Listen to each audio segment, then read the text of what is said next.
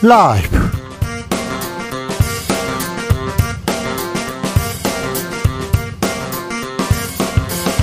2023년 9월 13일 수요일입니다. 안녕하십니까. 주진우입니다. 국방장관 신원식, 문체부 장관 유인촌, 여성가족부 장관 김행, 윤석열 대통령이 개각을 단행했습니다. 개각에 담긴 의미는 무엇인지 김영우 전 국민의힘 의원과 이야기 나눠보겠습니다. 북러 정상이 러시아 보스토치니 우주 기지에서 만났습니다. 푸틴 러시아 대통령 북한 위성 개발 돕겠다고 얘기했습니다. 한편 북한은 오늘 오전에 동해상으로 미사일 두 발 발사했는데요. 지금은 글로벌 시대에서 북한의 노림수 살펴봅니다.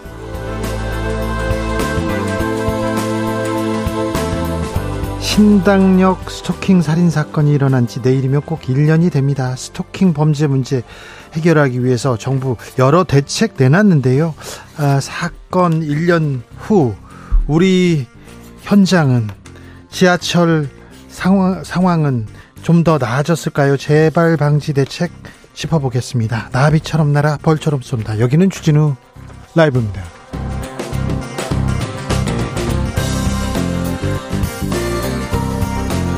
오늘도 자중자애 겸손하고 진정성 있게 여러분과 함께 하겠습니다. 어제 춘천 하늘에 구멍 뭐 싱콜 같은 구름이 아, 떴다 이렇게 하면서 예, 어 좋은 징조인가 이렇게 해서 복권 샀어요 그런 얘기도 있습니다. 요즘 어때요 이렇게 물어보면요. 네. 좋은 일이 없어요 어려워요 이렇게 얘기하는 분들 많은데 네.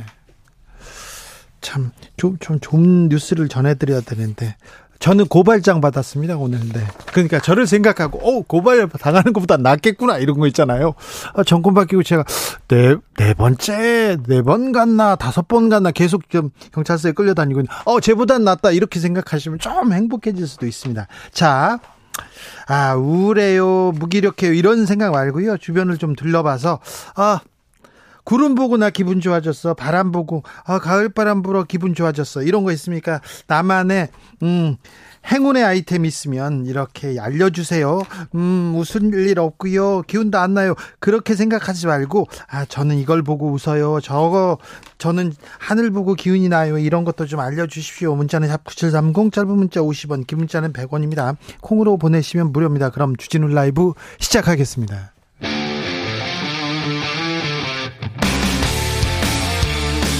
탐사보도 외길 인생 20년. 주 기자가 제일 싫어하는 것은?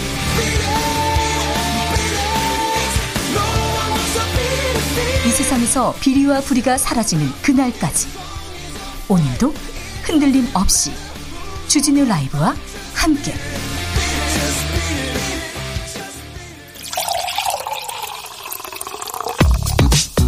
진짜 중요한 뉴스만 쭉 뽑아냈습니다. 주스.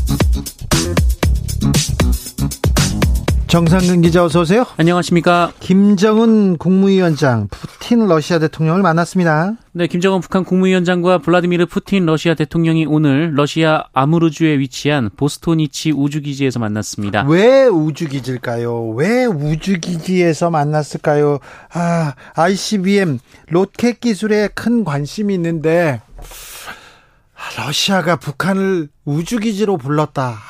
큰 의미가 있는 것 같은데 이 부분 잠시 후 2부에서 지글시에서 자세히 살펴봐 드리겠습니다. 북한은 어, 탄도미사일 발사했네요. 네, 합동 참모본부는 오늘 오전 11시 43분경 북한이 순안 일대에서 동해상으로 발사한 단거리 탄도미사일 두 발을 포착했다고 밝혔습니다. 네, 왜 이렇게 미사일을 쏘는지도 자세히 좀 알아볼게요. 아, 참. 잊을만 하면 계속 이렇게 쏘아대고 있는데, 뭐, 왜 그럴까요? 자세히 물어보겠습니다. 가계부채 증가 속도가 심상치 않습니다.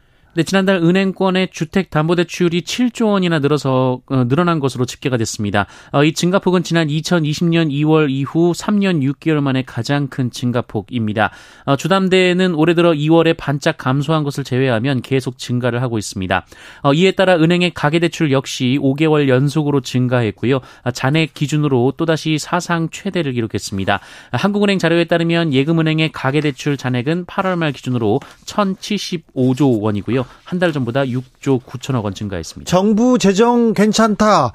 어, 기업은 부자다. 그런데 가계, 개인은 가난하다. 이 얘기 계속 나왔어요. 가계부채 걱정이다, 걱정이다. 계속 얘기 나왔는데, 그런데 대출을 계속 풀면서 가계부채 증가에 정부가 좀 손 놓고 있는 거 아닌가 그런 얘기 들었지 않습니까? 어, 이와 관련해서 금융당국은 오늘 합동회의를 열고 향후 가계부채 증가세를 막기 위해 면밀한 관리가 필요하다라는 데 의견을 같이 했다고 밝혔습니다. 네. 어, 특히 50년 만기 대출이 총부채 원리금 상환 비율, 이 DSR 우, 그 규제 우회 수단으로 악용되지 않도록 어, 상환 능력이 입증되기 어렵다면 DSR 산정 만기를 최대 40년으로 제한하기로 했습니다. 아니 50년에서 40년으로 이렇게 10년 줄인다고 해서 이게 가계 아... 대출, 대출 규제 이거 다시 조인다고 생각할까요? 아, 몇만 원 더 줬어. 몇 년 더 이렇게 조였어. 이게, 이게 구체적인 방안일까요? 실질적인 효과를 볼 수 있을지, 아, 가계대출에 대한 걱정에 대해서는 저희가 시간을 갖고 좀 아, 공부해보는 시간 갖도록 하겠습니다.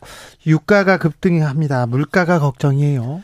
네, 수출 수입 제품의 물가가 1년 5개월 만에 가장 큰 폭으로 올라갔습니다. 한국은행 발표 자료에 따르면 8월 기준 수입 물가 지수는 4.4% 올라갔는데요. 어, 이 중에 원재료가 7.2%, 석유 어, 석탄 석유 제품이 13.7% 오른 것으로 알려졌습니다. 국제 유가가 많이 올랐거든요. 그래서 지금 계속 올라갑니다. 네, 국제 유가는 두바이 이후 기준으로 7월에 평균 80.45달러에서 8월에는 86.46달러로 올라갔습니다. 네. 고용 시장도 지표가 좋지 않네요. 네, 통계청이 발표한 고용 동향 자료에 따르면 8월 취업자 수는 지난해 같은 달보다 26만 8천 명 늘었습니다. 어, 집중호우 영향에 이 큰 폭으로 둔화됐던 전월보다는 증가폭이 커졌습니다만 두 달 연속으로 20만 명대입니다. 어, 성별로는 여성 취업자가 28만 1천 명 늘어났지만 남성 취업자는 1만 3천 명 줄었습니다. 네. 국민들 잘 먹고 잘 사는 것보다 더 중요한 게 없는데 왜 이런 얘기는 안 나올까요?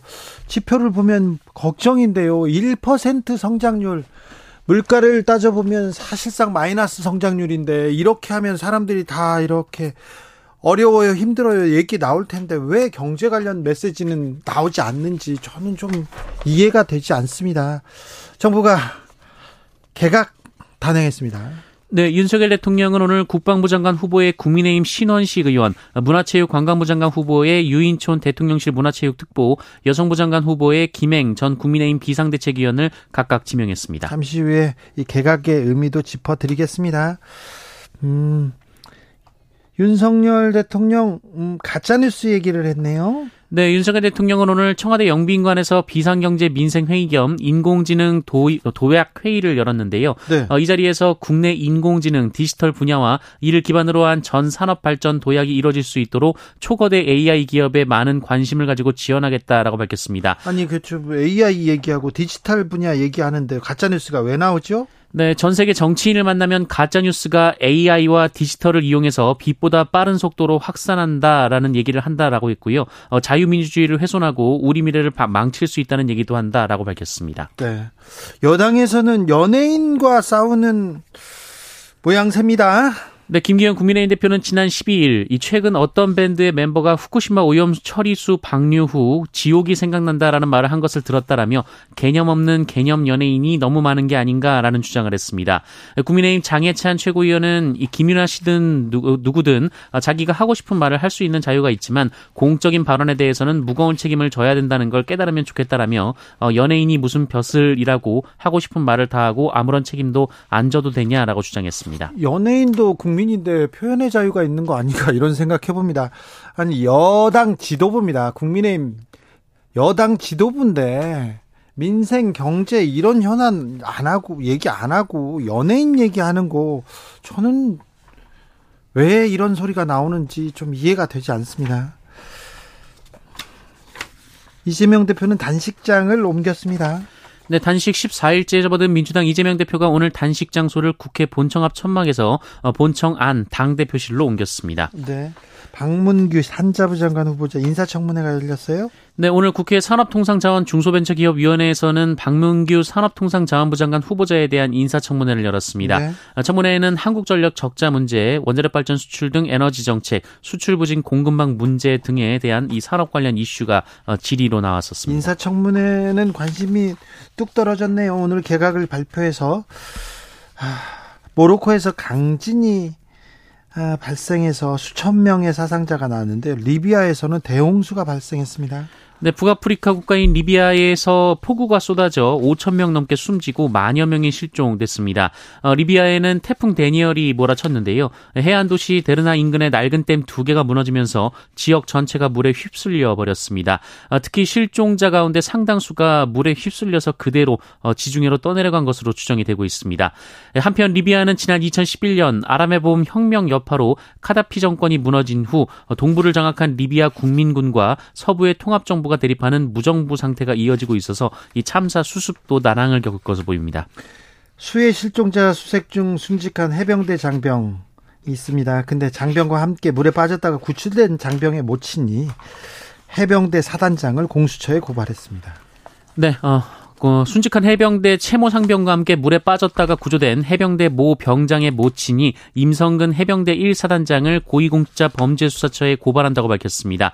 어, 모 병장의 모친은 오늘 군 인권센터 기자회견에 참석해서 이 지휘관을 믿지 못하는 군이 대한민국을 바로 지킬 수 없을 것이라며 임성근 사단장이 우리 아들들에게 사과할 시점은 지나도 한참 지났다라고 주장했습니다. 네. 주스 정상근 기자 함께했습니다. 감사합니다. 고맙습니다. 0147님께서요. 저 오늘 생일이에요. 그냥 그렇다고요. 네, 축하드립니다.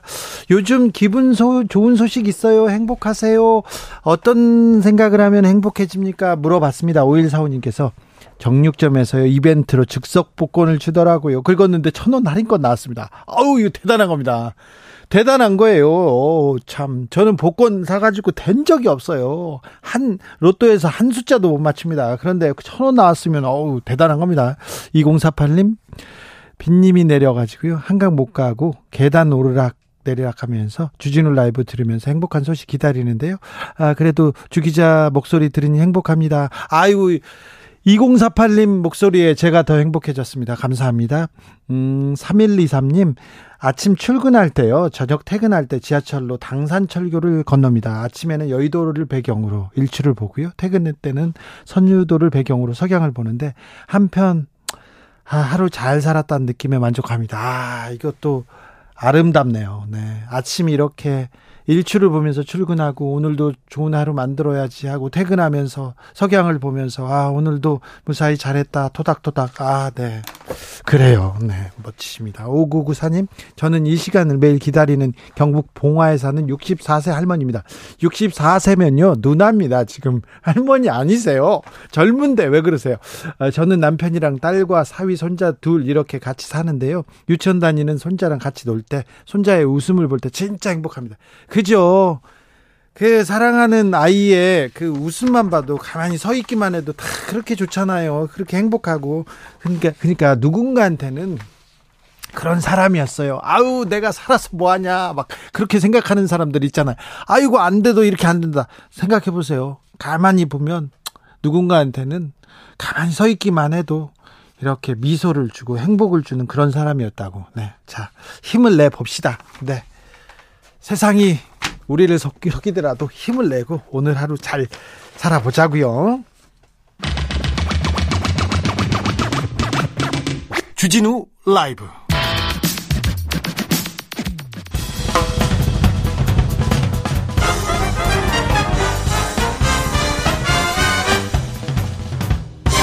훅 인터뷰. 모두를 위한 모두를 향한 모두의 궁금증. 훅 인터뷰 내일이 신당역 스토킹 살인 사건 일주기입니다. 직장 동료이자 영무원이었던 피해자를 이렇게 따라다니다가 따라다니다 아, 지하철역 화장실 앞에서 살해한 사건, 화장실에서 살해한 사건입니다. 1년이 아, 지났는데요. 우리 사회는 좀 안전해졌을까요? 지하철 그리고 이런 환경 좀 나아졌을까요? 물어보겠습니다. 공공운수노조 허운 허유경 공공기관 사업국장님 안녕하세요. 예, 안녕하세요. 먼저 네. 유가족 분들에게 깊은 위로를 전합니다. 네, 위로를 전합니다. 지난 1년 동안 좀 변화가 있습니까? 어, 서울시와 교통공사는 2인 1조 문제가 완전히 해결되었다고 발표했는데요. 실제로 설문을 해보니 6%만 그렇다고 동의하고 직원의 94%는 해소되지 않았다고 응답했습니다. 사실상 변화가 없었습니다. 그래요? 저 조사를 해봐 직원들한테 안전해졌어 이렇게 물어봤습니까? 네네. 저희가 직원 천여 명을 대상으로 설문조사를 했는데요. 네. 어, 이 사건이 노동자가 안전하지 못한 일터에서 이제 젠더폭력이 된 사건이라서 저희가 1년이 지났는데 아무런 변화가 없어서, 어, 이런 설문조사를. 변화가 없다고요?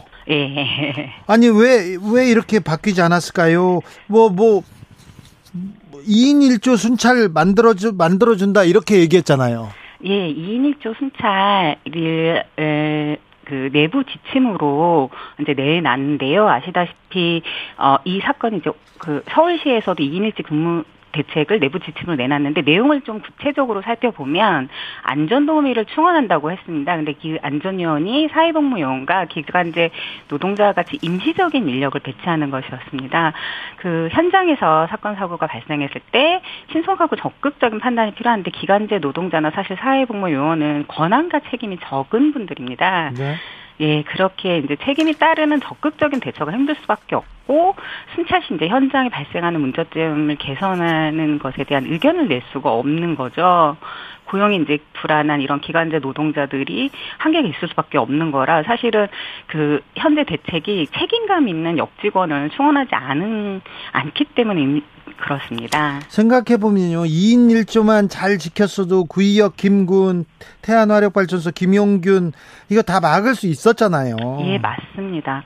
어, 사실 2인 1조 수칙은 이제 기업의 내부 지침 정도가 아니라, 그러니까 저희가 계속적으로 이것을 법제화한다고 요구하고 있는 것이기도 한데요. 네. 그래서 최소한 위험 작업에 대해서는 이걸 법제화되 게 만들어서 정부와 사업주가 이제 예방과 어, 대처를 신속하게 하고 이를 지켜지지 않을 때는 처벌을 할 수 있는 제재가 있어야 되는데 네. 그것이 네. 없기 때문에 사실 이렇게 2인 1조 수칙이 지켜지지 않고 있는 것입니다. 지하철 공사 지하철에서 조금 안전해졌습니까? 보호 장비 이런 거는 좀 나눠졌습니까? 아, 실제 방검복이랑 호루라기가 지급이 되었는데요. 호루라기는 줬어요? 네.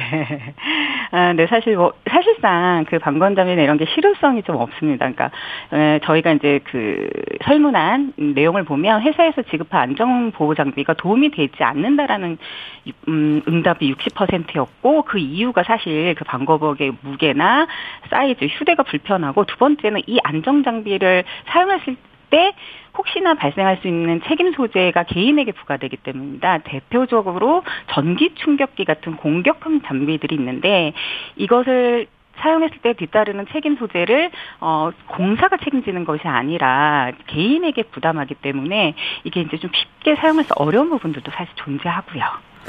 아, 네.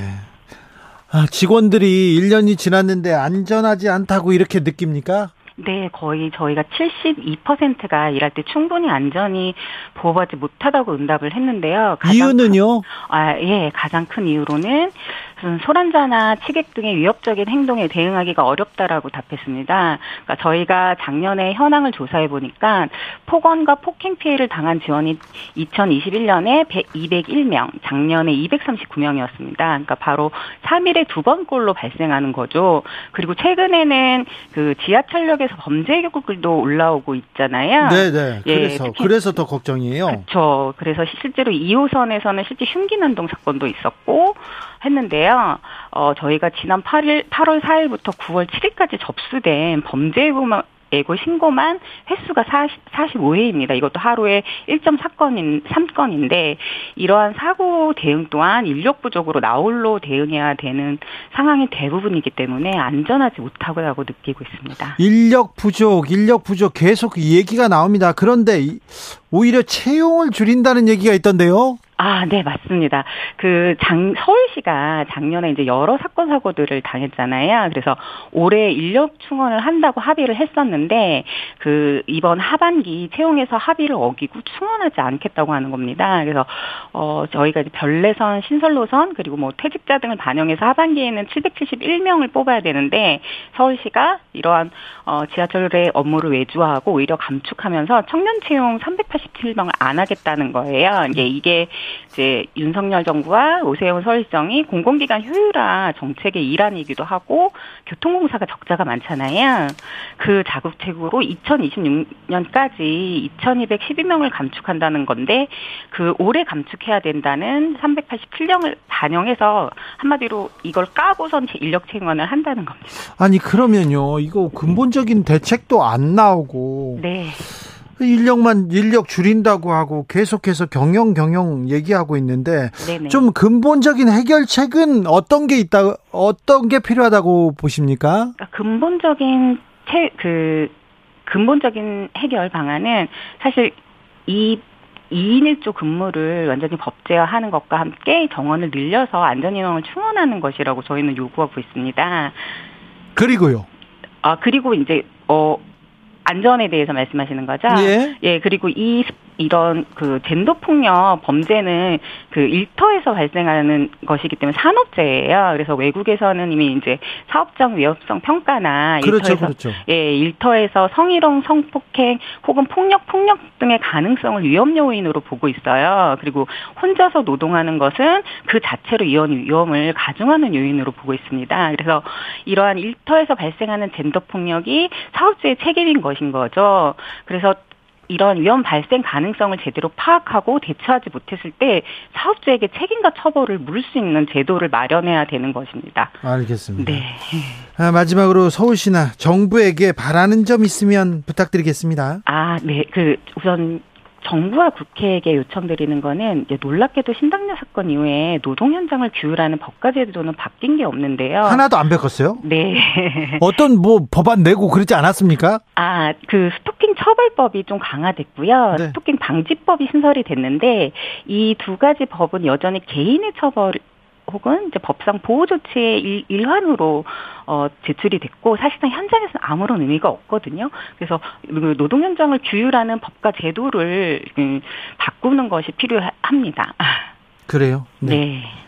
어, 또 아 정- 그리고 네 그리고 서울시가 이제 어쨌든 이 어, 사건 사고 발생에 대한 책임 전가용 2인 1조 현재 대책이 아니라 좀 실효성 있는 네. 인원 충원을 하면서 2인 1조 근무를 할 수 있도록 어, 노조와의 인원 충원 합의를 이행할 것을 좀 촉구하고 있고요. 알겠습니다. 말씀 감사합니다. 네 고맙습니다. 공공운수 노조 허유경 국장이었습니다. 교통정보센터 다녀오겠습니다. 정현정 씨.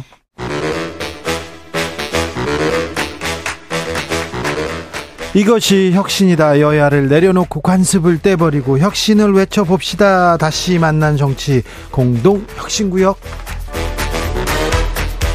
수요일 주진우 라이브는 정쟁 비무장지대로 변신합니다. 대한민국 발전을 위해서 날선 공방은 환영합니다. 주진우 라이브가 지정했습니다. 여야 혁신위원장 세 분 모셨습니다. 먼저 김용태, 네, 안녕하세요. 국민의힘 김용태입니다. 류호정, 네, 정의당 류호정입니다. 그리고 용해인. 네, 기본소득당 용혜인입니다. 안주 어떻게 보내셨어요? 잘 보내셨어요? 어떻게 보내셨어요? 네. 네, 잘 보냈습니다. 네. 잘 어떻게 보내요? 잘 총선 준비는 있는데. 어떻게 하고 있어요? 뭐 고민하고 있고요. 네. 예. 고민만 할 거야? 방송만 출연하고 그럴 거예요? 저는 이제 뭐 지역을 좀 많이 고민하고 있는데 네. 어, 아무래도 이제 포천 가평 쪽을 좀 진지하게 많이 고민하고 있습니다. 네. 이제 뭐 결정한 것은 아닌데 긍정적으로 고민하고 있고요. 왜냐하면 이 지역이 이제 아버지 어머니 양가의 고향이기도 하고 제가 고양이네. 초등학교를 졸업했고 초등학교 6년을 또 살았던 지역이고 물론 이제 서울에서 보낸 시간이 많긴 하지만 그럼에도 불구하고 이제 유년 시절을 보냈던 지역이고 경기 북부 지역이 사실 경기 남부에 비해서 많이 소외되어 있던 것도 사실이고요. 그래서 네. 어, 고향으로 돌아가서 뭐 발전에 기여할 수 있는 부분이 있을지 많이 좀 긍정적으로 고민하고 있습니다. 류호정 의원은 저기 분당에서 뭐 강연도 하고 막 그러시더라고요. 아, 네, 저희 제가 분당 야탑에 지역 사무실이 있거든요. 산지도 네. 뭐한 10여 년 됐고 사실 그래. 취업하면서 쭉 살았죠. 네. 네, 안철수 의원님 계신 곳인데 네. 분당 갑에서 열심히 네, 준비를 하고 있습니다. 거기는 안철수 의원님 나오신답니까? 김은혜 수석이 나오신답니까? 안철수 의원님께서 이렇게 완고하신 것 같던데요. 제가 알기로는. 그래요? 네. 아니 그분은 네. 그분은 그렇게 얘기하는데 어떻게 될지 모르잖아요.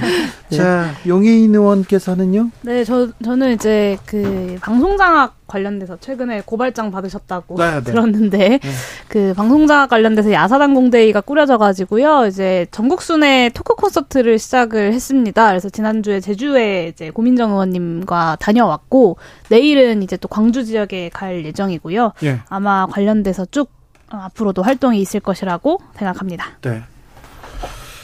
네, 방송 장악에 대해서는 어떻게 생각하세요? 김용태 최고위원은?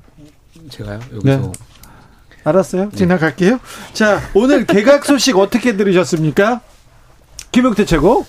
어 저는 스파르타 아, 예, 잘 싸우시겠구나 아, 이런 생각이 좀 들었어요. 잘 싸우는 분들을 이렇게 내세웠다. 세분 다뭐 이렇게 배에 왕자가 있어가지고 막 그 예전에 300 영화 네. 주인공이었던 그런 스파르타가 생각날 정도로 네. 세분 다 이제 대통령의 생각을 잘 받들어총 하셔가지고 네. 잘 싸우실 수 있는 전사형 장관이라고 후보자라고 생각되고요. 다만 어, 여당에서도 좀 많은 우려가 있어요. 특히 유인촌 지명자 같은 경우는 젊은 분들도 유인촌 장관은 장관 지명자는 잘 알더라고요. 어. 많이 알아요. 그러니까 이미 어, MB 정권 때 평가가 이제 한 번 되신 분인데 아 이제 윤석열 정권에 다시 기용하는 것이 과연 윤석열 대통령께서 지향하려고 했던 아, 그러한 가치와 이제 부합하는 것인가에 대한 여당 내 좀 우려가 있고요. 네. 이런 비판도 있었어요. 그러니까 문재인 정권을 닮아가는 기시감이 있다. 무슨 말이냐면 문재인 정권에서 이제 노무현 정권 때 실패했던 부동산 정책의 인사들을 기용했었잖아요. 또 다시 실패했지만 아유, 또, 또, 그, 그러니까 윤석열- 찾아왔네요. 윤석열 정권이 네. 이제 이명박 정권 때 했었던 인사들을 이제 기용하면서 예, 예. 그러한 부분을 우려하시는 부분들이 있는데 아무래도 그래도 인사에 대한 부분은 대통령의 판단을 또 존중해야 하니까요. 좀 네. 지켜봐야 될 것 같습니다. 마지막 에 굳이 또 존중을 덧붙이는 걸 들으면서 참 마음이 아픈데요. 저는 그렇게 좀 평가하고 싶어요. 최근에 김기현 대표가 그 한 가수의 발언을 두고 개념 없는 개념 연예인이다. 조금 이따 물어보려고 했어요. 얘기를 네. 하셨는데 네. 저는 이 개각이야말로 개념 없는 개각이다라는 생각이 좀 들었습니다. 이 윤석열 대통령식의 인사 기조를 보면 참 한결 같은데요. 그러니까 이 사람만큼은 안 치면 안 된다라고 하는 사람들을 정말 쏙쏙 골라서 잘 안 치시거든요. 뭐 예를 들면 언론장악 기술자인 이동관 씨를 방송통신위원장에 앉힌다거나 아니면 보수 유튜버 김영호 씨- 김영호 씨를 통일부 장관 자리에 앉힌다거나 아니면 뉴라이트 출신 김광동 씨를 진실화해 위원장에 앉힌다거나 오늘의 개각도 사실은 마찬가지였다. 다른 의미로 좀 어떻게 저런 일- 인물만 골라왔지 싶은 생각이 들어서 박수가 나올 것 같습니다. 어, 완전히 거꾸로 가는 인사라는 생각이 드는데요. 뭐, 거꾸로 두 번 타는 보일러 아니고, 거꾸로 두 번 타는 장관인 거죠. 네. 완전 이제 싸움판으로 태워버리시는 거 아닌가. 이제 뭐, 말씀하셨지만 공통점이 굉장히 파이터시잖아요. 네.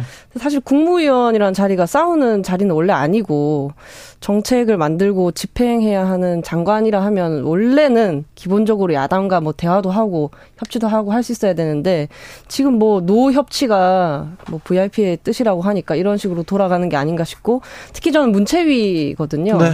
그래서 국정감사 앞두고 인사청문회도 해야 되는 거예요. 네. 그래서 굉장히 지금 불쾌합니다. 겨우 이런 더 싸우기 위한 인사청문회를 하려고 하니까 이, 이 얼마나 비효율적인 일인지. 그런데요, 여가부 폐지 공약은 그럼 물 건너 가는 겁니까? 물 건너 갔다라고 판단하기는 좀 이를 것 같고요. 아무래도 이제 폐지를 하려면 정부 조직법을 바꿔야 하고 이제 야당의 동의가 있어야 하는 부분이잖아요. 근데 야당과 지금 협치가 잘 안 되는 부분이 있고, 그러니까 야당의 동의를 받아야 되는 부분이 현실적으로 또 있는데 그 와중에 이제 그렇다고 또 비워둘 수는 없고 그래서 아마 김행 후보자가 장관이 되신다면 뭐 그 나름대로의 폐지의 수순 공약을 한 게 있으니까요. 그 수순에서 여가부 역할을 찾아가지고 하시지 않을까. 결과적으로 저는 근데 뭐 총선 전에는 폐지는 좀 어렵지 않을까 생각됩니다. 네. 근데 저는 그 신원식 의원 같은 경우는 지명자 같은 경우는 좀 나름대로 저는 긍정적으로 봤습니다. 그러니까 신원식 의원 같은 경우는 어, 자타가 공인하는 뭐 작전 본부장, 합참 작전 본부장, 작전과장 다 역임하셨고 육군 저도 육군 출신이지만 어, 나름대로의 굉장히 국방 전문가로서 또 굉장히 많은 역할을 해 오셨던 분이잖아요. 그래서 저는 어, 이분에 대해서 굉장히 긍정적으로 평가하지만 다만 최근에 그뭐 매체가 이분과 관련해 가지고 과거에 이제 은폐 의혹 어, 기사를 낸 게 있어요. 근데 네. 그게 뭐 사실 여부는 아직 확인이 안 됐지만 이 부분에 있어서는 청문회 때 좀 야당 의원들이 어, 진실을 잘 규명하셔가지고 네. 국민들께서 어, 의혹 없도록 좀 잘 청문회가 이루어졌으면 좋겠습니다. 제 친원식 장관 후보자는 자타가 공인하는 태극기 부대에서 강성 발언 쏟아낸 걸로도 좀 유명하죠. 네, 그, 그- 신원식 의원 저는 가장 부적절한 인사 중 뭐를 안 부적절한 인사가 어디 있겠냐마는 이분이 홍, 홍범, 홍범도 장군 흉상 논란 이전 노- 그 이전 논란을 가장 먼저 얘기하신 분이거든요. 근데 이분을 이 국면에 국방부 장관에 앉히겠다는 것은 홍범도 장군 관련된 논란을 비롯한 이런 역사 전쟁을 앞으로도 윤석열 대통령이 계속하겠다라는 의지로 해석할 수밖에 없기 때문에 이 신원식 의원이 뭐 얼마나 이 군사와 관련돼서 군대와 관련돼서 능력이 있는 분인지와 상관없이 어, 윤석열 대통령의 이 극우적 행보를 더 뒷받침하겠다라는 인사로 읽을 수밖에 없을 것 같습니다. 역사 이념 뭐 홍범도 장군 흉상 얘기 더 할까요?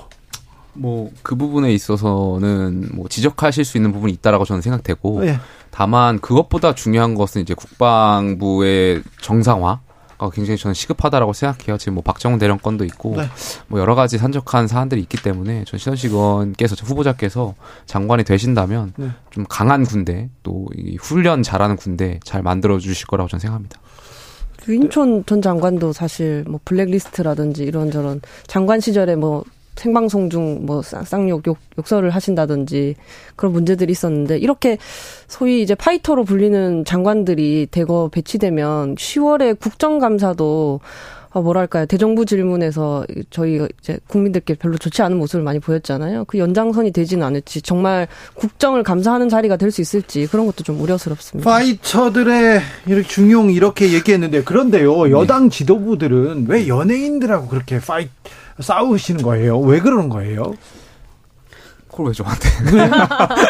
그러니까 저그 오늘 뭐 김기현 대표라든지 뭐 장해찬 네. 최고위원이라든지 뭐 야당- 특정 여- 연예인을 향해서 이제 네, 지도부입니다. 어, 센 발언들을 하셨던 것 같은데 물론 뭐 여러 가지 이제 발언을 해야 된다는 압박도 있으셨을 거고 한데 저는 어, 굳이 야당 대표께서 특정 연예인과 뭐 비판하는데 앞장서시지 않으셔도 될 거라고 생각해요. 왜냐하면 국민들께서 이미 그 연예에 대해 연예인의 그 발언이나 논리성이 없었다라는 것을 다 자체적으로 평가하실 거고 그럴 텐데 굳이 여당 대표께서 나서서 뭐 연예인을 특정 연예인을 비판할 필요까지는 없지 않았나 이런 생각도 듭니다. 그, 그 얘기 좀 드리고 싶은데 장례찬 최고가 그 연예인이 무슨 벼슬인가라고 하면서 공적 발언엔 무거운 책임이 따- 따른다라고 하셨어요. 본인들이 그러니까 집권 여당의 최고위원이 국민 들 상대로 연예인들 상대로 벼슬은 아니잖아요. 그러니까 다른 사람의 사람의 발언에 대해서 이렇게 얘기하시면 안 된다. 참 예의가 없다라는 말씀을 좀 드리고 싶고 공적 발언에는 무게가 따른다는 점을 저는 그대로 국민의힘 김기현 대표님께 좀 돌려드리고 싶습니다.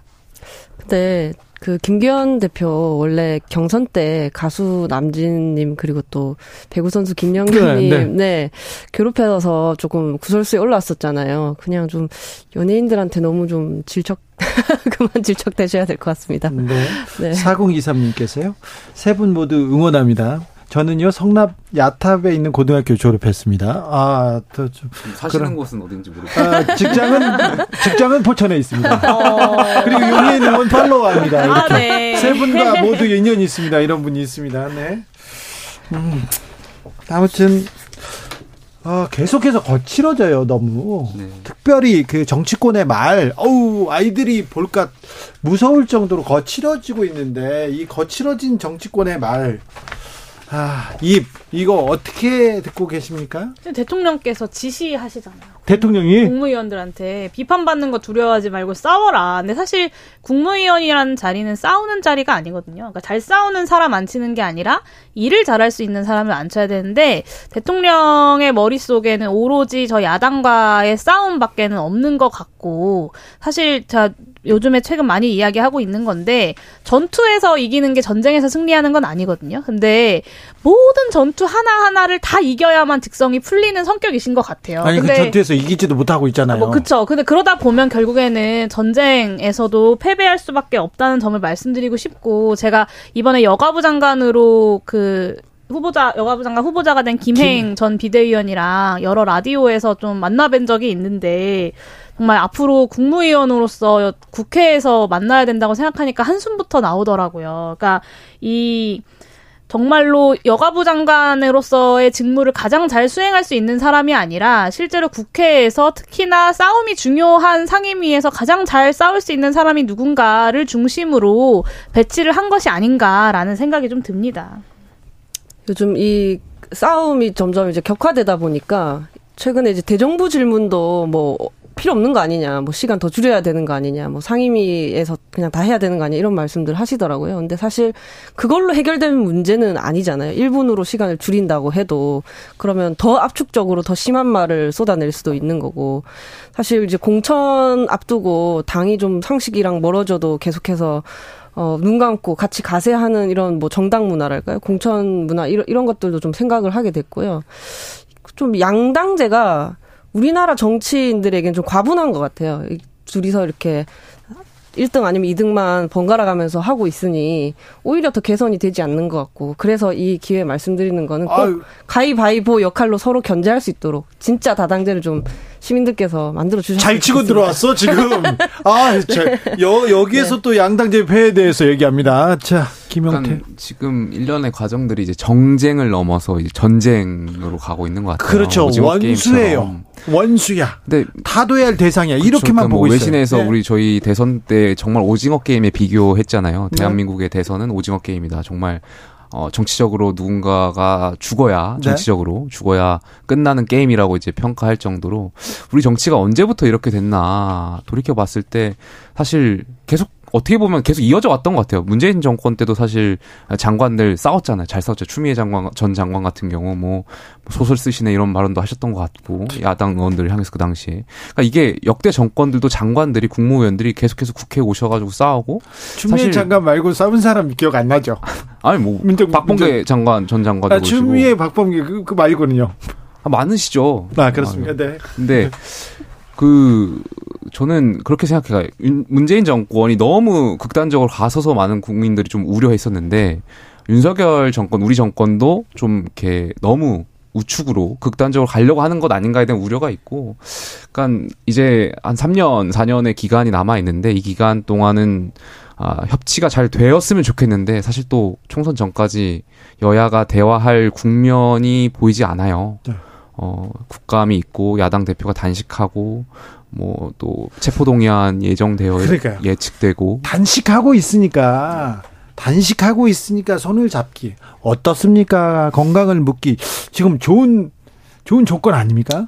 저는 뭐 여당 지도부 물론 제가 야당 대표를 비난 비판하지만 여당 지도부는 가셔가지고 이제 위로하고 어, 단식을 중단하고 이런 행동들을 보여줬으면 참 좋겠다라는 생각이 있는데 김기현 대표도 나름대로 좀 가기 어려운 뭐 그런 환경들이 있는 것 같아요. 야당 대표가 이제 피의자 신분이고 하다 보니까 여러 가지 이제 고민을 하시는 것 같은데 네. 그럼에도 불구하고 저는 여당 지도부가 가셔가지고 좀 이야기를 하셨으면 좋지 않을까 하는 생각이 있습니다. 가기 어려운 사정이 있는 것 같다고 말씀하셨는데 상황. 이 네. 저그 말에 100% 동의하고요. 김기현 대표 요즘에 말이 굉장히 거칠어지고 막 사형 이런 얘기 하잖아요. 그걸 보면 좀 마음이 급하신가 보다 이런 생각이 드는데 저는 그 상황이 뭐냐를 살펴보면 당 대표마저도 본인의 거취가 본인의 손에 달려 있지 않은 이 완벽하게 윤석열 대통령 개인에게 장악된 국민의힘의 상황이라는 것이 바로 그 상황이지 않을까라는 생각이 듭니다. 최근에 그 녹취록이 이제 막 공개가 되고 있는데 윤석열 대통령이 뭐 당을 뽀개버리겠다는 둥 뭐 강승규 시민사회 수석이 뭐 이준석 대- 전 대표를 뭐 제명해야 된다는 것에 뭐 동조를 한다거나 뭐 이 뭐 이준석 대표 뭐 를뭐 내쫓는다거나 이런 이야기들을 막 하시면서 실제로 그 과정대로 지금까지 국민의힘이 쭉 온 것 아닙니까? 저는 이렇게 완벽하게 윤석열 대통령에게 장악된 이 사당화된 어 국민의힘의 상황이 여당과 야당의 대화 자체를 차단해버리는 하나의 상황이라고 생각합니다. 네. 이명박 전 대통령이 강연에 나섰습니다. 수년간 여행하고 돌아왔다. 오지 여행하고 돌아왔다. 이 음, 소식은 어떻게 들으셨어요? 그 앵커께서 저 이명박 전 대통령 너무 사랑하시는 것 아, 같아요. 저는 전문가잖아요. 저는 전문가죠. 뭐 논문을 쓰라면 다섯 편 씁니다. 바로. 아, 뭐 전직 대통령들도 이제 아무래도 어, 본인들과 함께 하셨던 분들이 내년 총선에서 역할 하시려고 하는 분들이 주변에 많으실 거고 장관도 많이 되셨고.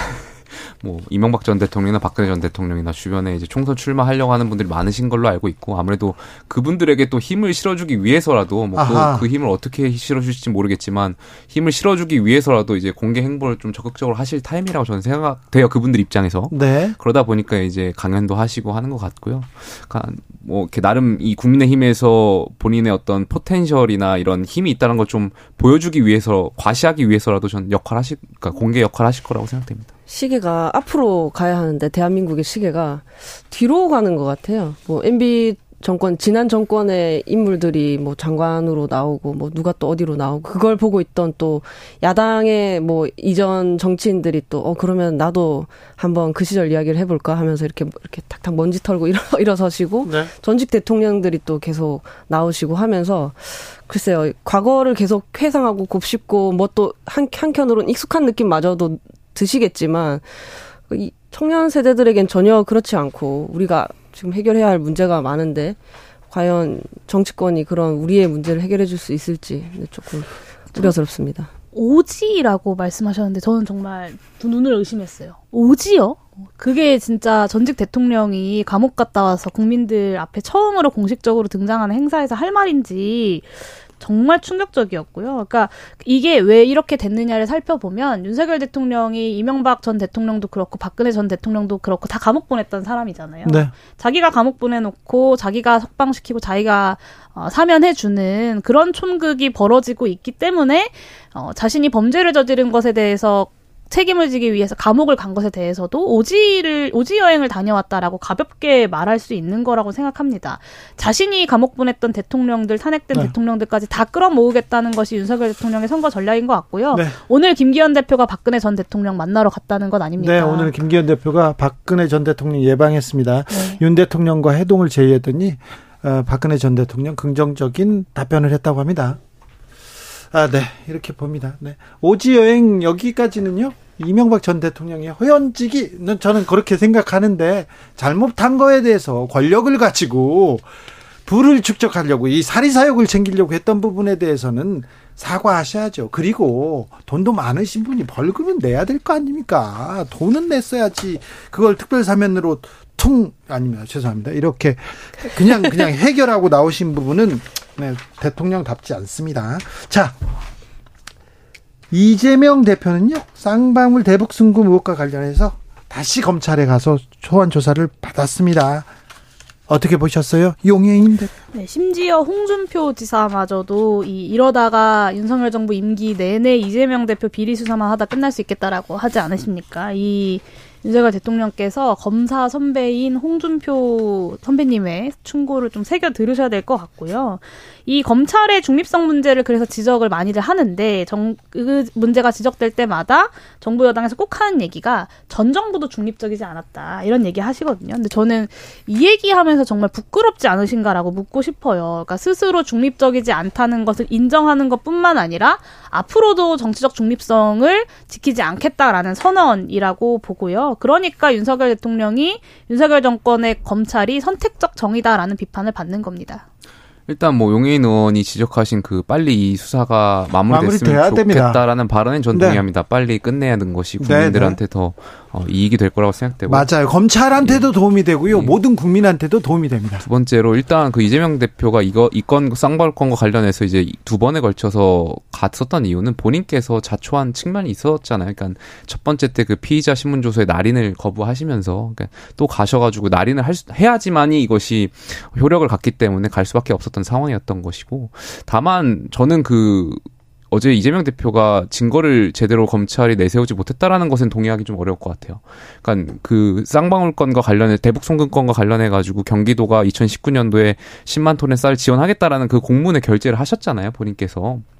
본인께서 결제, 결제를 하신 게 분명히 있는 사실이 있고 여기에 대해서 또 SNS에 당시에 또 어, 이화영 그 관련해 가지고 이제 그거를 홍보했었던 글도 있었고 인지하지 못했다라는 그 내용은 좀 동의하기 어려워서 이 부분은 저는 빨리 수사 기관이 어, 종결해 가지고 법원에서 빨리 판단을 받으셔야 될 부분이라고 생각합니다. 뭐 사실 연초에 이 건이 뭐 계속 총선까지 갈 거다 이런 얘기 많이 했는데 정말로 그렇게 되고 있어서 저도 안타깝고요. 뭐 해석이야 단순하게 두 가지가 가능하죠. 이재명 대표는 참 혐의가 많구나. 검찰은 이재명 대표를 죽이려고 하는구나. 그렇잖아요. 대장동으로 안 되니까 선거법으로 걸고 대북 송금으로 걸고 그렇게 하고 있는 거잖아요. 근데 정권 입장에서는 지금 뭐 총선 임박해서 이재명 대표나 뭐 다른 의원들 구속이라도 하면 총선에 승산이 있다라고 생각하는 것 같은데 그리고 검찰도 그에 맞춰서 하고 있는 거 아, 닌가 싶고요. 그런데 또 그 반대로 민주당도 그 이 시류에 힘입어서 결집을 또 오히려 하고 있고 뭐 서로 이런 콘크리트 층에 기대서 총선 치르려고 계속 나아가고 있는 거 아닌지 이재명 대표님이 이제 단식도 겹쳤는데 그만 하셔야죠. 네. 청년 정치인들은 이재명 대표의 단식 어떻게 보고 있습니까? 먼저 김용태 최고. 저는 그 비명계 인사들까지 모으셔가지고 그분들이 가셔가지고 뭐 갈 수 있다고 저는 생각해요. 그러니까 네. 비명계 인사들도 그 당의 대표가 이제 단식을 하니까 들여다 보겠죠. 가가지고 위로하고 음. 근데 박지원 전 위원장인가요? 가서 눈물 흘리는 모습 보고 아 이재명 대표의 단식이 소기의 목적을 좀 거둘 수 있겠구나. 그분들의 생각대로라. 그러니까 박지원 전 위원장의 눈물은 좀 저는 오버했던 것 아닌가 좀 생각이 되고. 아니 저기 단식한다니까 찾아가서 봤는데 아, 당연히 찾아갈 수 네, 있죠. 너무 네. 수척하고 그래가지고 눈물을 흘릴 수도 있는 거 아닌가요? 거기서 뭐중 얘기하고 무슨 회복식 얘기하셨던 것 같은데 그건 너무 나가 나 그러니까 박지원 전 위원장의 스탠스와 맞지 않았던 박지원답지 못했던 말 아닌가 좀 생각되고요. 여하튼 저는 뭐 모르겠습니다만 뭐 이 검찰 그러니까 야당이 이런 주장을 하더라고요. 야당 대표가 단식 중인데 검찰 조사를 두 번이나 하고 굉장히 무악하다, 무도하다 하는데 앞뒤가 바뀐 말이죠. 그러니까 이재명 대표가 단식하는데 검찰 조사가 이루어진 게 아니라 피의자 신분이고 검찰 조사가 계속 이어지는 과정에 단식을 하신 거니까요. 그 부분은 좀 앞뒤 다르게 말씀하시지 않았으면 좋겠습니다. 류호정원 일단 단식에 관해서 보면 많은 분들이 저는 사실 이유를 잘 못 찾는 게 여전하다고 생각을 하거든요. 근데 지금 또 가만히 생각해 보면 검찰이 좀 당황한 눈치인 것 같고 어. 좀 유일한 반격이 되지 않았나 뭐 싶기도 하고요. 검찰이 당황했으니까. 네. 네. 그리고 두 번째로는 당내 리더십도 공고해줬죠. 말씀하신 박지원님까지도 올 정도이고 어, 좀 어느 정도 이제 이재명 대표에 대해서 반대하는 목소리 내는 분들이 사실 그 숫자에 비해서 좀 인터뷰에 많이 나오시고 과잉 대표되는 게 있지 않았나 싶은데 그게 다 정리가 된 것 같거든요. 근데 어쨌든 인간 대 인간으로 이제 단식은 그만하셔야 된다라고 생각합니다. 그 지병도 있으시다고 들었는데 네. 계속하면 안 되지 않을까요? 네. 용해인? 네, 저는 그 단식을 보면서 좀 고민이 많이 됐어요. 그 이재명 대표뿐만 아니라 사실 우원식 의원도 이제 단식을, 단식을 하셨고 네. 이정미 대표도 단식을 하셨고 이재명 대표까지 야당에서의 단식이 계속되고 있거든요. 그러니까 단식을 왜 하냐를 생각을 해보면 단식은 최후의 수단인 거잖아요. 그러니까 말로 해도 안 되고 어떤 물리적으로 싸울 수도 없을 때 단식이라는 최후의 수단을 선택하게 되는 건데 윤석열 대통령을 비롯한 정부 여당이 전혀 소통하지 않고 어떤 대화의 기미도 보이지 않고 오로지 싸움만 하겠다라는 의지들을 보이고 있기 때문에 야당의 의원들 그리고 이재명 대표, 제1당의 대표까지 단식을 하게 되는 거다라는 생각이 듭니다. 사실 국정쇄신이라는 것은 어, 야당뿐만 아니라 여당의 일, 일부에서도 우리 네, 김용태 전 최고 같은 분들도 필요하다고 생각하시는 부분이잖아요. 그렇다면 사실 야당 대표의 요구를 전면적으로 수용하진 않는다 하더라도 합리적인 수준에서 어느 정도 그런 모습을 보이거나 혹은 이런 제1당 대표의 요구에 대해서 뭐가 됐든 간에 반대한다 혹은 응하지 않겠다든 간에 답변을 하는 게 상식적인 일일 텐데 답변조차 하지 않고 오히려 여당의 대표를 위시해서 여당의 어떤 국회의원들이 조롱을 하고 있는 것을 보면서 대한민국 정치의 품격이 정말 이렇게 이렇게까지 떨어질 수 있는가 그리고 이 불통과 독선이 과연 어디까지 갈 것인가라는 걱정이 좀 됩니다. 그렇죠. 뭐 그 부분에는 일부분 동의하는 것이, 그러니까 야당 대표의 단식을 목적에 대해서 비판을 하고 비난할 수 있다고 봐요. 근데 방법이라든지 뭐 어, 단식하는 사람 앞에서 먹는 것 가지고 조롱한다든지 이런 그렇죠. 발언들은 네. 여당으로서 여당 어쨌든 책임지는 정당이기 때문에 네. 아, 그 부분 좀 삼가할 필요가 있다고 생각합니다. 마지막 카드죠. 뭐 곡기를 끊고 나 이제는 어, 다 내려놓겠다 이렇게 하고 있는데 거기 가서 손을 잡아달라 얘기를 하자 하자는 마지막 표현 아닌가요? 곡기 끊으라고 저 주문한 국민은 국민은 없습니다. 그 근데 젊은 분들은 이렇게 단식 투쟁 이런 거 얘기가 나오면 일단 좀 거부감이 듭니까 류호정 의원? 근데 저는 이전에 노동조합에서 일을 했었기 때문에 네. 단식까지 가는 그 과정을 좀 알고는 있죠. 예. 굉장히 답답한 상황 끝에 단식을 하는 거잖아요. 네. 그 마음은 이해합니다. 그래요. 네. 단식으로 뭐 소기의 성과는 거뒀다. 그런데 이제 거두었으면 아, 이제 그쳐야 될 텐데 공방도 또 챙기고 그래야 될 텐데 여당과 야당의 또 대화의 물꼬도 좀 터- 트였으면 좋겠는데 그런 하, 돌파구가 보이지 않는다 이런 얘기는 계속됩니다. 김용태, 류호정, 용해인 세 분 오늘도 감사합니다. 네, 감사합니다. 감사합니다.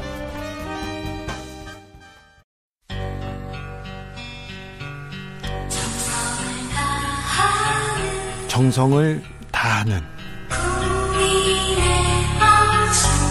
국민의 방송 KBS 주진우 라이브 그냥 그렇다고요.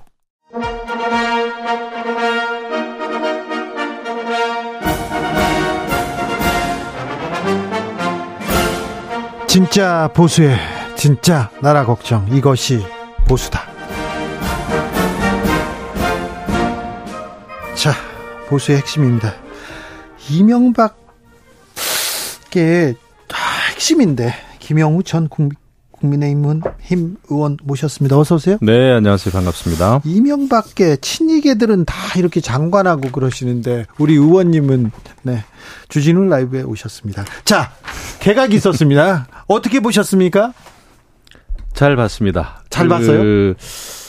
제가 이제 신원식 그 의원은 잘 알아요. 네 국방위원장 하셨고 예, 뭐 예. 그때부터 아셨어요? 예, 그 그럼요. 네. 그리고 그분이 이제 그 민간 그러니까 전역하고도 제가 아주 여러 번 만나서 네.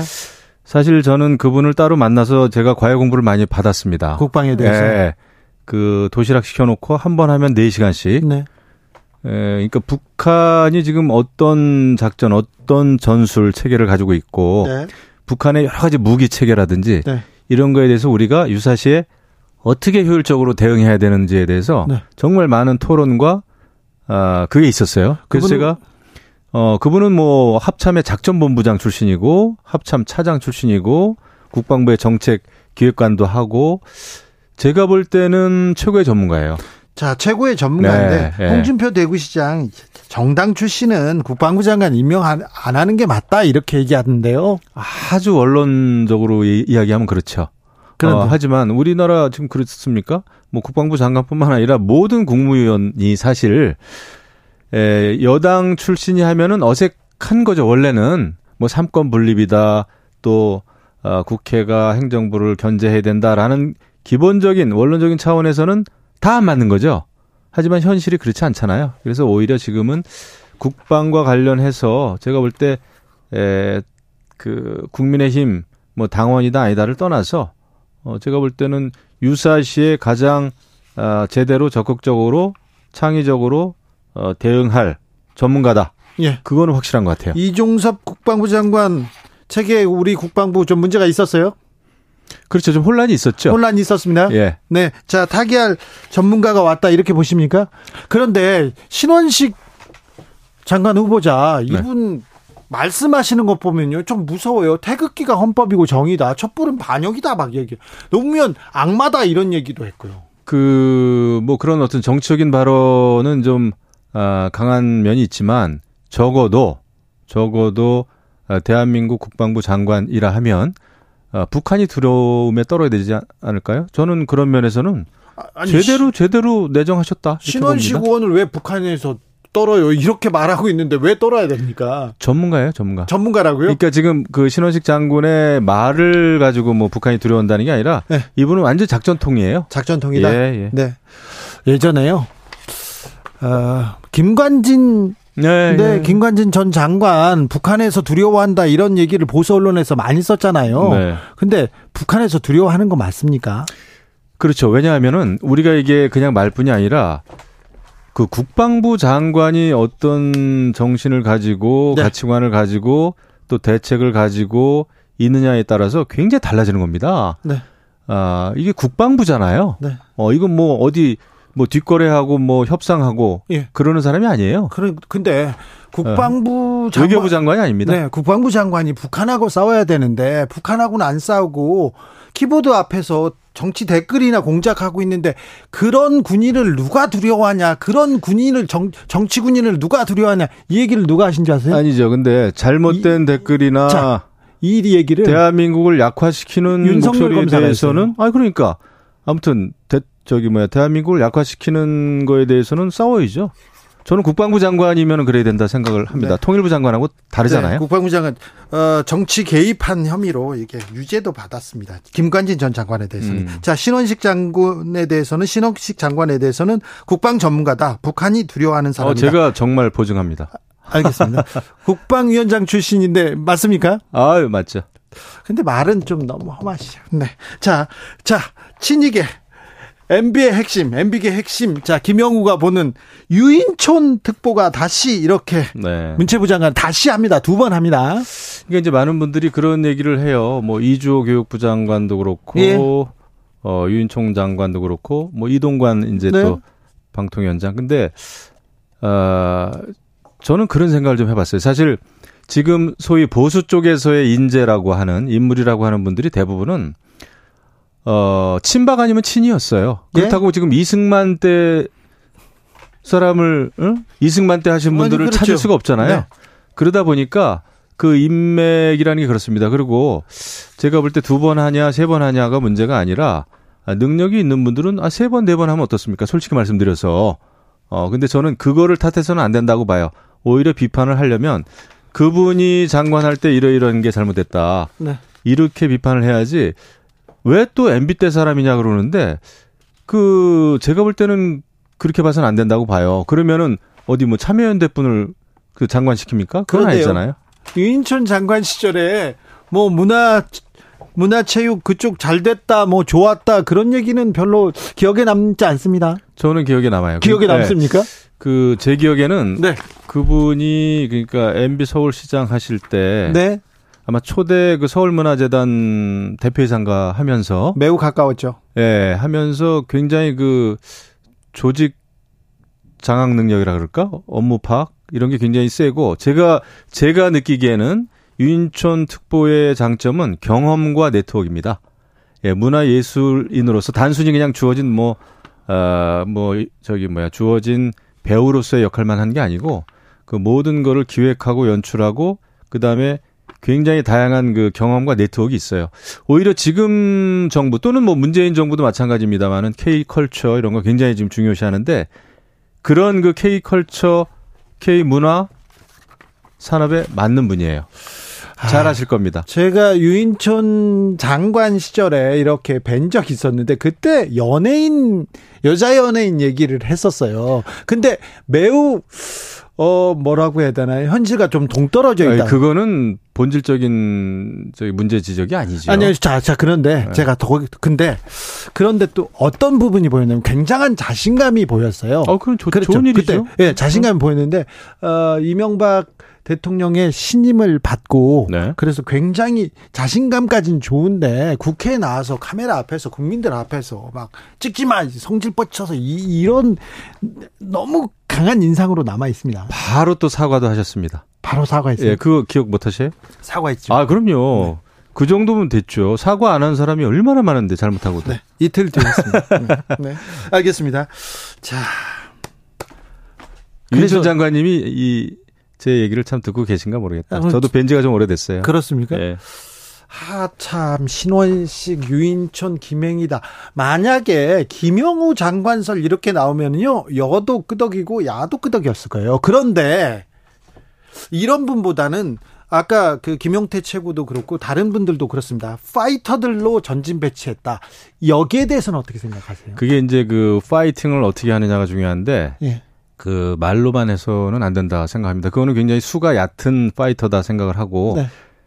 정책을 가지고 해야 되죠. 예. 비전을 가지고 해야 되고 그 다음에 이제 에, 일단 그 파이팅이라는 게 어, 소리 질러 가면서 하는 파이팅보다는 결국은 좋은 정책을 가지고 네. 이 마음을 사야 되는 거잖아요. 그렇죠. 예, 그 분야에 네. 종사하는 많은 사람들 또 국민들의 마음을 사는 거 사야 되는 거기 때문에 그런 게 이제 겸비가 돼야 되는데 네. 예, 저는 그 그렇게 하실 거라고 믿어요. 아, 그렇습니다. 아, 그렇습니다. 그다- 그리고 지금 워낙 이제 모든 분야에서 그 대통령실도 그렇고 우리 당도 그렇고 이제 가짜 뉴스와의 지금 전쟁이잖아요. 솔직히 말씀드리면 그렇죠? 아, 그게 이제 대선 전부터 지금 쭉 이어지고 있는데 네. 그런 측면에서 어 제대로 좀 아, 그런 그 가짜 뉴스에 편승하는 분위기를 막아 달라라는 그 대통령의 그런 뜻도 있지 않을까? 그런데 정부. 여당이 민생 챙기고 국민들 경제 챙기고 막 그래야 되는데 지금 전쟁 뭐 얘기 오늘 대통령도 가짜뉴스 얘기 나왔어요. 그리고 네. 이렇게 개각하면 다 거 국민들이 아 이렇게 전쟁하는 정부구나 이렇게 생각할 거 아니에요. 우리가 조금 더 생각하면 네. 예를 들면은 그 지금 뭐 일본 그 오염수 오염 처리수라고 요새 하지만 오염 처리수 문제에 대해서 가짜 뉴스가 만약에 횡행한다. 예? 그래가지고 수산업이 망하고 수산물을 먹지 않는다. 이렇게 되면은 이게 민생입니다. 그래서 그 가짜 뉴스라는 게 단순히 그냥 이렇게 추상적이고 이상적인 차원에서 벌어지는 일이 아니라 민생하고 연결되어 있는 가짜 뉴스가 너무 많은 거예요. 자 가짜 뉴스 그런 차원에서 아마 지금 대응을 하려고 하는 것 같아요. 가짜뉴스에 대응하겠다. 어, 이거는 없애야 된다. 아니면 뭐 단호히 처리하겠다. 여기까지 좋아요. 네네. 그런데 뭐 과실치사다, 일금살인죄다, 반역죄다, 사형처해야 된다. 이게 말이 너무 거칠어 가지고요. 국민들 이렇게 듣다가 아이고 무서워라. 과실치사? 그게 무슨 말씀이죠? 이 그 선거 공작했다. 이거 아, 과실치사다. 사형처해야 된다. 막 1급 반역죄다. 이렇게 나오잖아요. 뭐 정치인의 발언이니까요. 네. 네. 근데 그 너무 거친 거 아닌가 뭡니까? 제가 볼 때는 대선 공작 자체가 너무 거칠죠. 아, 그게 너무 큰 문제였죠. 근데 어떻게 그런 그 공작 그 가짜 뉴스가 여태까지 예 뭐라 그럴까 효과를 발휘했다는 것 자체가 이상한 거 아니에요? 효과를 발휘했으면 발휘했으면 윤석열 대통령이 발휘했음에서도 된 거죠. 했음에도 불구하고 됐는데 예. 어 저는 놀랐어요. 그 언론에서 어떻게 그런 악마의 편집을 할 수 있을까? 뭐 주어하고 동사 이걸 막 완전히 다른 주어를 다른 동사에 갖다 끌어 편집을 하고 막 그랬더만요. 커피를 타지도 않은 사람이 커피 탔다 그러고 어 저기 커피를 탔다 그 보도를 한 언론사는 다른 데였고요. 아, 예, 그럼 네, 그렇습니다. 뉴스타파에서는 커피를 탔다 이 부분은 아예 삭제가 돼 있었죠. 편집이 돼 있죠. 네. 자 이것도 좀 물어봐야 되겠습니다. 이재명 네. 어, 대표는 단식 중인데 검찰 조사에 나섰습니다. 음, 두번 이렇게 조사 받았는데 어, 검찰 조사 어떻게 보셨습니까? 그리고 앞으로는 어떻게 이 진행될 것 같습니까? 다들 이제 이재명 대표가 단식을 하는데 출구가 뭐냐 이거를 묻더라고요. 네. 근데 저는 오히려 이재명 대표의 출구가 문제가 아니라 민주당의 출구를 막고 있는 게 이재명 대표예요. 사실 대선 이후에 대선 패배하고 난 다음에 민주당이 여러 가지 일들 뭐 당내 개혁뿐만 아니라 민생 챙기기 물론 야당으로서 그런 걸 했어야 되는데 1년 넘도록 내내 이재명 당대표와 또 돈봉투 연루된 의원들의 방탄 국회를 계속 어, 지금 방탄 국회를 해 오면서 민주당이 출구가 없어진 거예요. 그러니까 이재명 당대표의 그 단식조차도 지금 그렇게 설득력이나 진정성이 읽혀지지가 않잖아요. 물론 뭐 정치인이 굶는다고 하는 거는 아, 안타까운 일이지만은 네. 지금 민주당이 출구가 없지 않습니까? 왜? 누구 때문에? 이재명 대표 때문이죠. 이재명 대표의 단식으로 민주당은 더 좀 출구 가 없어요. 단단히 더 뭉치는 이런 분위기입니다. 아니죠. 심리적인 분당이죠, 지금 사실. 심리적인 그럼요. 분위기. 이재명 당 대표가 단식을 함으로 해가지고 오히려 얼마 전까지는 그래도 당내 여러 가지 에, 또 문제 제기를 했던 분들조차 지금은 또 입을 닫고 있어요. 그럴 수밖에 그렇죠. 없어요. 예. 이거는 진정한 단합이 아니죠. 아. 이거는 골마 터지는 거죠, 나중에. 네. 이게 지금 원래 내년 총선을 앞두고는 당이 다른 그 비전을 지금 만들어 가야 될 텐데 네. 이재명 대표 당 단식에 막혀 가지고 아무것도 못 하잖아요. 자, 검찰 조사를 받았습니다. 두 번이나 받았습니다. 영, 어, 체포, 체, 구속영장 청구를, 어, 만지작 거리고 있는 것 같습니다. 네. 기사가 나오고 있는데. 그러네요. 자, 구속영장을 청구하면. 네. 민주당은 어떻게 대응할까요? 무조건 그 회기 중이기 때문에 부결이죠. 왜냐하면 단식 중이기 때문에 더더군다나 아 오히려 장외투쟁이라든지 그러니까 다른 이재명 당대표 스스로 그런 얘기를 했잖아요. 지금은 윤석열 정부에 맞서서 국민 항쟁을 해야 될 때다. 국민 항쟁을 합시다. 네. 이런 상황에서 누가 그 불체포 특권을 포기할까요? 다른 의원들이? 그러니까 지난번에 혁신위에서 만든 불체포 특권 포기 이거는 이제 말짱 도루묵이 된 거죠. 아니, 저 이재명 대표가 불체포 특- 특권 내려놓겠다고 얘기했어요. 말은 했는데 그렇게 안 간다니까요. 그렇게 안 갑니까? 아, 지금 단식이 뭔데요? 검찰 소환에 반대하고 맞서 싸우겠다 그러고 국민항쟁 하겠다 그러는 건데 그거를 위해서 또 단식을 하는 거 아닙니까? 이런 상황에서 불체포 특권을 그냥 내려놓는다고요? 저는 지금 그리고 지난번에 의원 연찬해 보세요. 그 의원이 불체포 특권 포기하면 안 된다. 그 양모 의원이던데 네. 그런 얘기도 하고 그랬지 않습니까? 나는 그게 지금 아 민주당 내부 분위기다 이렇게 생각을 하는데요. 네. 그런데요. 네. 굶고 있잖아요. 네. 안 시키잖아요. 그러면 어, 여당에서 좀 들여다 봐야 되는 거 아닙니까? 손 잡고 이제 단식 풀어라 얘기는 해야 되는 거 아닙니까? 손을 내미는 쪽이 오히려 국민들의 마음을 사지 않을까요? 예전 같으면 그랬는데 네. 그 단식의 이제 어떤 목표라 그럴까? 그게 조금 다르잖아요. 그러니까 어떤 소신이나 민주주의 가치나 정말 절박해서 하는 어떤 단식이라고 읽혀지지가 않으니까 네. 그냥 방탄 국회라든지 아니면 일본에 대한 뭐 반일 운동이라든지 예, 뭐 검찰 소환에 대해서 굉장히 그 어떤 방해라든지 이런 차원으로 읽혀지는 단식이다 보니까 네. 그게 이제 선뜻 과거처럼 그래도 상대 당 당대표 당수가 아, 단식을 하면 그거를 좀 만류해야 되겠다. 원래는 이렇게 가야 되는데 네. 그런 분위기가 지금 생기지가 않는 거죠. 국민의힘에서는 전혀 뭐 그런 생각이 없는 것 같아요. 지금 전체적으로는 그런 얘기가 안 나오는 것 같아요. 예. 그럼 이재명 대표 쓰러질 때까지 그냥 아, 근데 그 이재명 대표는 뭐 제가 볼 때는 이 단식하는 날짜가 길어지면 결국은 이제 응급실로 갈 수밖에 없죠. 예, 그럼 예. 네, 그러면서 단식이 예. 조금? 단식 시작 자체가 조금 어떤 동기라 그럴까 모멘텀이 좀 약했어요. 예. 자, 국방위원장 출신입니다. 그래서 구- 대표적인 국방 전문가 의원이기도 합니다. 음, 신원식 장관 네. 후보자한테는 매우 높은 점수를 주셨고요. 자, 북러 정상회담. 어, 이거 중요합니다. 좀 예. 물어보겠습니다. 너무 중요해요. 우주기지에서 만났어요. 보스토니치 우주기지에서 푸틴 러시아 대통령을 만나서 네. 그래서 어, 위성 발사, 인공위성 기술 이런 거 이전하겠다. 이런 비슷한 이런 얘기했습니다. 돕겠다. 그렇죠. 지금 북한이 가장 필요한 기술이 두 예. 가지예요. 네. 하나는 아, 지금 미사일 실험 계속 하는데 미사일이 대기권 밖으로 날아갔다가 대기권 내로 다시 재진입할 때그 네. 탄두가 재진입에 성공이 돼야 되는데 네. 그 기술이 하나 지금 완성이 안 됐습니다. 네. 또 하나는 정찰 위성이에요. 네. 뭐 군사 정찰 위성이죠. 예. 지난 올해 두 번 발사했는데 다 실패했습니다. 예. 그렇기 때문에 그런 그 우주 로켓 기술, 인공 위성 기술, 그다음에 탄두 재진입 관련된 기술 이런 거와 관련해 가지고 어 뭔가 도움을 받지 않을까 이런 생각을 하는데 그것도 이제 상징적으로 지금 우주 기지에서 어 회담을 한단 말이죠. 네.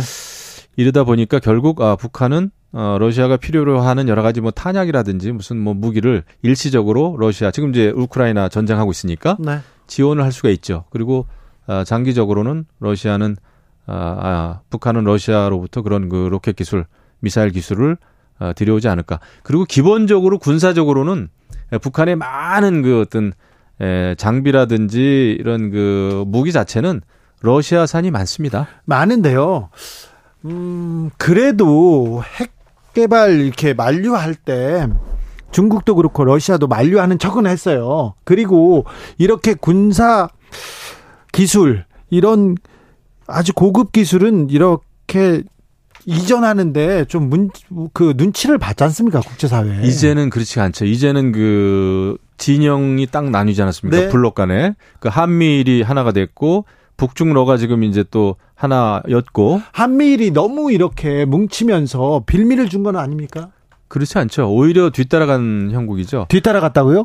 북중러는 계속해서 친밀한 관계였고 우리도 그다음에 한미는 항상 친밀한 관계였어요.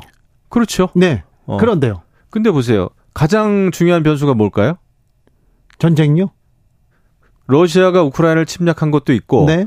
북한의 핵 개발입니다. 네. 북한의 핵 개발을 중국이나 러시아가 도와준 셈이에요, 결국은. 왜냐하면 유엔의 대북 제재가 굉장히 수위가 높았음에도 불구하고 북한이 버틸 수 있었던 것은 결국은 중국과 러시아의 지원입니다. 네. 이런 상황에서 우리가 그러면은 어, 북중러가 그렇게 한쪽 단단한 어, 동맹 관계로 가고 있는데 그다음에 지금 중국하고 러시아는 계속 연합훈련 해왔습니다. 하고 있고 그런데 그다음에 앞으로 러시아하고 북한도 지금 연합훈련 한다는 거예요. 이런 상황에서 그럼 한미일이 느슨한 그 협력 관계, 안보 관계를 유지한다? 이건 말이 안 되는 거죠. 자, 기본인데. 어, 이명박 전 대통령과 박근혜 전 대통령이 보폭을 넓히고 있습니다. 이 이명박 전 대통령은 강연에 나섰고요. 공개 강연에 나섰고요. 네네. 박근혜 전 대통령은 오늘 김기현 대표와 만났습니다. 아, 예. 네. 총선 앞두고 이렇게 좀 보폭을 넓히시네요. 근데 제가 그 MB 대통령 뭐 뵙고 이렇습니다만은 무슨 내년 총선과 관련돼서는 이런 방구도 없어요. 그리고 예, 그렇게 그 문재인 대통령처럼 여러 가지 현안 이슈, 정치적인 이슈에 그 의견을 개진하지 않으십니다. 저는 그게 정상이라고 보고 다만 이제 예, 기업인들이라든지 이런 분들이 아주 굉장히 열렬하게 그 특강 요청이 있었고 그런 거에 대해서는 이제 가서 말씀하신 건데 정치적인 복폭은 아니에요. 네. 그래요? 네, 전혀 아닙니다. 강서구청장 네, 선거가 있는데요.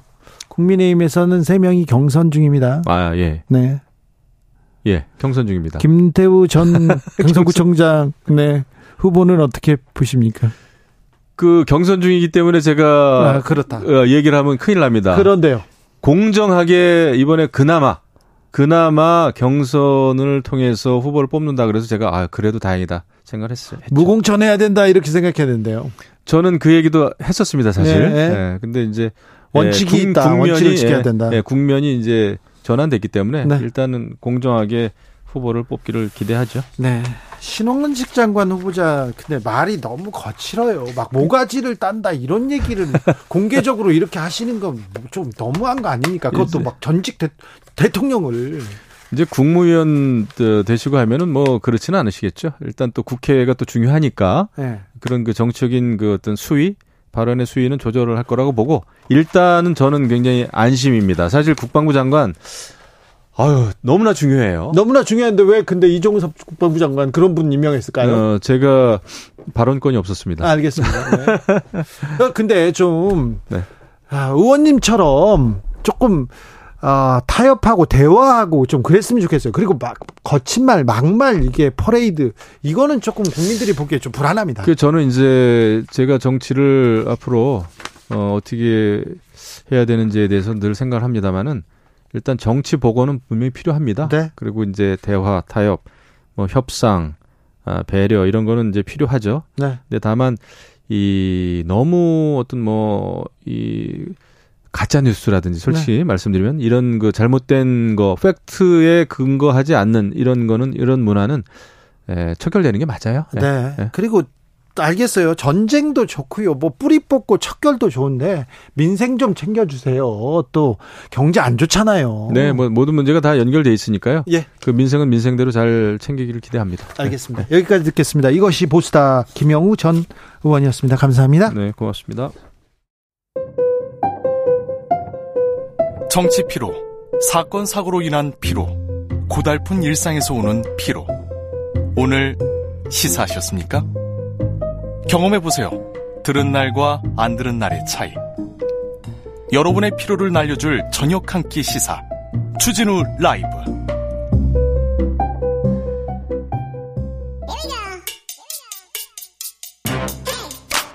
과학을 향한 진지한 고민 과학과의 수다. 주진우 라이브 과학 선생님 모셨습니다. 이선호 엑소쌤 어서 오세요. 네, 반갑습니다. 네. 김정은 국무위원장이 러시아 푸틴 푸틴 대통령을 우주 기지에서 만나더라고요. 이게 아. 우주 인공위성 막 미사일 아 참 다 우주로 나아가는 시대예요. 네, 맞습니다. 네. 그래서 안 그래도 오늘 그 제가 가지고 온 주제가 네. 최근에 또 인도에서도 이 인도가 쏘올린 찬드라얀 3호라는 달 탐사선이 달 남극 같다면서요? 그렇죠. 네. 전 세계 최초로 미국도 못한 달 남극 착륙에 성공을 했습니다. 그래요. 달 남극에는 그럼 얼음도 있고 펭귄은 없죠. 펭귄 없고요. 네. 북극곰 없고요. 네. 어, 일단은 북극곰이 남극에 왜 있어요? 없죠. 아, 참고로 북극곰이 남극에 살지 않는 이유는 남극이 사면이 바다로 둘러싸여 있기 때문에 네. 북극곰이 헤엄을 그렇게 길게 못 쳐서 남극에는 못 갔다고 하고요. 그래요? 그래 그러면요. 혹시 북극곰 남극 이게 아 네. 지구 열대화로 네. 더우 더 더울 수도 있으니 네. 남극으로 이렇게 방사하는 거는 그거는 그- 생태계하고 참 근데 그게 안타깝게도 이 남극에는 약간 이 포식자들이 많이 없어서 네. 북극에 가면 이제 거기 있는 애들이 다 죽을 거예요. 뭐 알겠다. pengin이라던가 이런 아, 네. 애들이. 알겠습니다. 그래서 아, 삼부로 그렇게 하면 안 되고. 그렇게 하면 안 됩니다. 네. 네. 아무튼, 아무튼, 네. 그래서 뭐 인도뿐만 아니라 러시아, 일본 등 국제사에서 지금 달 남극이나 달 탐사 러시가 지금 지금 계속되고 있거든요. 네. 심지어 일본도 이제 며칠 전이죠. 9월 7일 목요일 달 탐사선을 쏘아 보냈습니다. 그래서 오늘은 전 세계가 왜 이렇게 달 탐사에 열을 올리는지 네. 이 달에 대한 과학 이야기, 달 탐사의 과학 이야기를 준비했습니다. 달에 대한 과학 얘기 좀 들어보겠습니다. 달 탐사를 해보겠습니다. 근데 네, 과학적인 질문 하나 할게요. 네. 토끼가 살긴 삽니까? 왜? 아이고 근데 토끼 네. 모양은 분명히 맞는 것 같아요. 네. 네. 그래서 이게 옥토끼라고 하는데 사실 달 자세히 보면 여러분들도 보름달 뜰 때 이게 선명하게 보이거든요. 근데 우리 우리가 흔히 이제 떡방아 찍는 옥토끼라고 하는 그 지역이 달의 바다라는 지역인데요. 바다예요? 어, 실제로 물이 있는 건 아니고 예. 이 주변보다 지대가 낮고 평평한 지형이라서 햇빛이 덜 반사돼서 더 어둡게 보여서 하필이면 그 어둡게 보이는 지형이 달이 방아 찍는 모습처럼 생겨서 어 사실 달이 이제 토끼가 있는 건 아니고요. 네. 평평한 지형이다 낮은 지형이다. 그래서 햇빛 반사가 안 되는 거다. 어라고 정리를 할 수 있을 것 같고 중요한 건 아직까지도 많은 분들이 달의 뒷면을 간직하지 못했다라고 주장을 하는 분들이 많은데 어, 인간이 달 탐사선을 보내서 달의 모든 면을 간직하는 데 성공했고 네. 심지어 우리나라도 독자 기술로 만든 이 다누리 탐사선도 직접 달의 뒷면을 찍는 데도 성공을 했으니까 여러분들도 검색해 보시면은 이 다누리 탐사선이 멋지게 찍은 뒷면 사진을 볼 수 있을 겁니다. 그런데요, 아, 닐 암스트롱이 아, 달에 착륙한 게 언제요? 거의 50여 년이 넘었죠. 그렇죠. 네. 근데 그동안은 왜 이렇게 달 안 가다가 네. 가만히 두다가 왜 요즘 달에 갈까 이런 생각도 듭니다. 그런데요, 달의 남극에는 네. 음, 뭐가 있어요? 여기에 또 보고가 있다면서요. 어, 맞습니다. 사, 실은달 남극에 주목하는 이유가 다량의 물이 얼음 상태로 존재할 가능성이 크다고 하는데요. 네. 실제로 2008년도에 인도의 찬드라얀 1호가 달에 물과 얼음이 있을 만한 단서를 찾았고 그 이후로 이제 여러 나라가 달 남극 탐사를 하려고 노력을 했는데 네. 인도가 세계 최초로 이제 착륙에 성공했고 아니 69년도에 미국에서 달에 사람을 보냈는데 네. 한뭐 10년 20년 뒤에 뭐 일본도 가, 뭐 다른 나라도 갈 수 있잖아요. 독일도 네네. 보내고 일, 영국도 보내고 프랑스도 보낼 수도 있는데 가만히 있다가 다시 지금 최근에 막 달 이렇게 갑니다. 이거 뭐 저뭐 이렇게 자원 때문에 그렇습니까? 어, 맞습니다. 아니면 먼저 일단은 첫 번째로 물 때문에 그런 거고요. 물이요? 물이 있으면은 당연히 인간이 살아가는데 꼭 필요한 식수 공급이 달에서 되니까 네. 좀더 살아가기 쉽고 두 번째로 이제 물이 산소랑 수소로 이루어져 있으니까 얘네들의 전기 분화하면 숨 쉴 수 있는 산소도 얻을, 얻을 수 있고요. 네. 그다음에 친환경 연료인 수소도 얻을 수 있고 뭐 그것뿐만 아니라 이제 자원이라고 할 수 있죠. 그래서 히토류 금속 많이 들어보지 않았습니까? 어, 네. 그래서 이게 특정 나라에 17개 히토류 금속이 주, 로 중국에 있죠. 쌓여있기 때문에 독점을 하는데 이게 달에 거- 굉장히 많다고 합니다. 아, 그래요? 네, 그것뿐만 아니라 이제 핵융합 원료, 연료로 쓰이는 헬- 헬륨3라는 원소들도 많이 있다고 해서 예. 어, 지금 이제 전 세계에서 이 자원을 캐오려고 약간 뛰어드는 추세고요. 예. 50년 전에만 해도 그냥 이 소련과 미국이 서로 자기 기술 경쟁하려고 네. 자원 목적이라기보다는 우리가 더 과학 그렇죠. 기술이 대단하다 이런 목적으로 일차원적인 목적으로 갔다면은 지금은 실제로 자원을 캐내고 그리고 우주 정거장, 유인 탐사선 뭐 이런 것들을 이제 만들기 위해서 앞으로는 이제 인간이 뭐 화성이라든가 더 넓은 우주로 가기 위해서는 당연히 달부터 정복해야 된다. 그렇죠. 일종의 달이 휴게소가 될 수 있는 역할을 해야 되거든요. 네. 그래서 거기서 우주 정거장도 건설하고 자원도 캐오겠다. 그래서 뭐 아르테미스 프로젝트라 그래서 미국을 포함한 28개국, 우리나라 또 거기 들어가 있거든요. 네. 2025년에 발사할 예정이기도 합니다. 달 유인 탐사선을. 아 그래요? 네. 지금 근데 달 탐사에 나선 나라가 어느 어느 나라입니까? 어, 사실은 우리나라도 달 탐사선에 어 가긴 했는데 그냥 도, 달의 궤도를 도는 거 아닙니까? 어, 맞습니다. 그래서 어 우리나라에서 만든 다누리 탐사선 같은 경우는 달 궤도에 성공적으로 진입을 해서 열심히 임무 수행 중이긴 합니다. 네. 어 근데 단 이제 착륙한 건 아니거든요. 네. 주변에 돌고 있는 궤도선이고요. 실제로 탐사선 같은 경우는 달 주변을 도는 궤도선이랑 달에 직접 착륙하는 착륙선으로 나눌 수 있습니다. 달에 착륙한 나라는 더 드물죠? 훨씬 어렵죠. 네. 그래서 일단 궤도선을 보낸 나라는 7개 국가인데요. 네. 그 중에서 우리나라가 있는 거고요. 예. 참 대단한 거죠. 왜냐하면 240여 개의 나라 중에서 7 손가락 안에 들었다.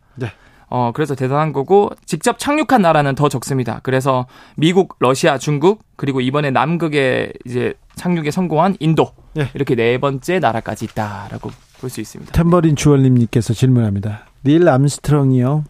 정말 달에 간 건 맞을까요? 음모론이 계속 있었잖아요. 그렇죠. 음모론이 많긴 한데, 네. 어, 일단 저는 당연히 달에 발을 밟았다라고 이제 생각하고 있고요. 아, 그렇군요. 네.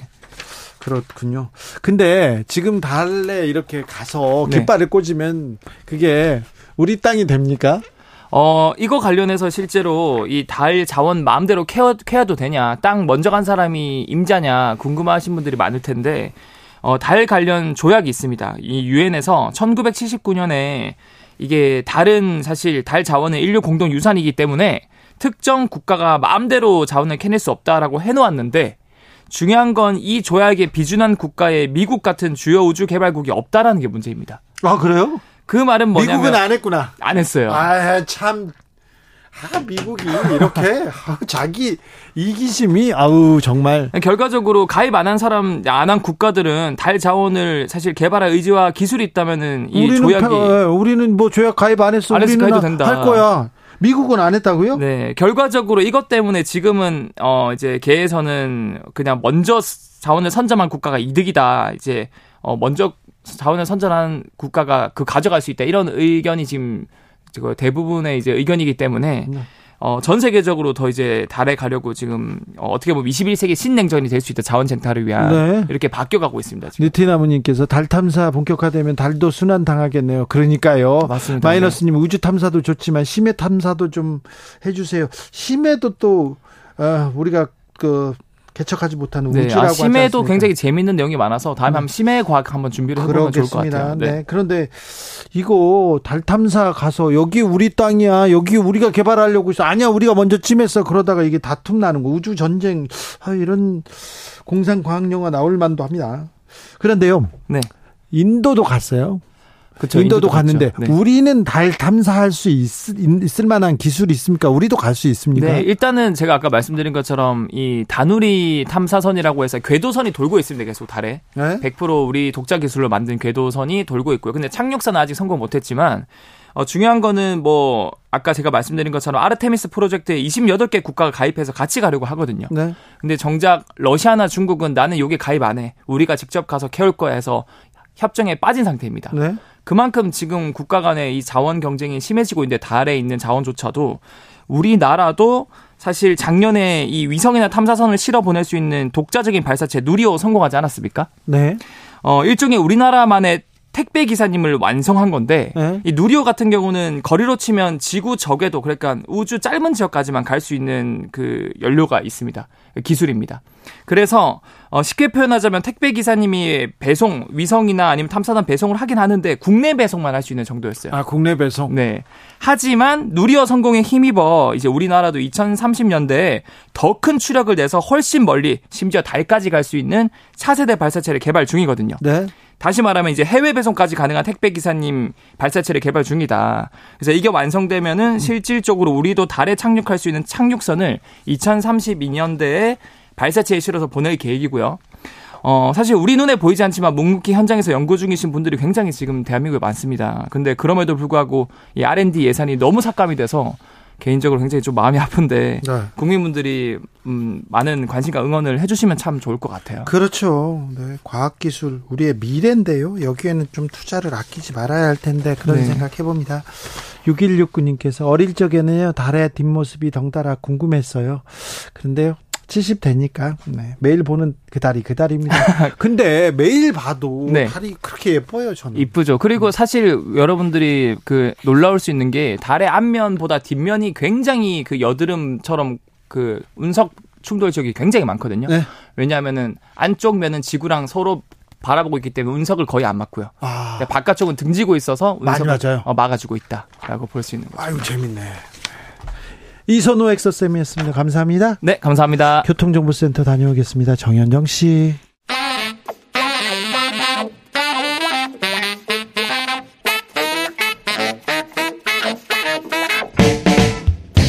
세계는 넓고 이슈는 많다. 우리의 시야를 국제적으로 넓혀 보겠습니다. 국내 뉴스, 국제 이슈 다 덤벼라. 지금은 글로벌 시대. 국제적 토크의 세계로 들어가 봅니다. 군사 외교 안보 전문가 김종대 전 의원. 안녕하십니까? 세계적인 평론 스케일 임상훈 인문결 연구소장 어서 오세요. 안녕하십니까? 아, 의원님 네.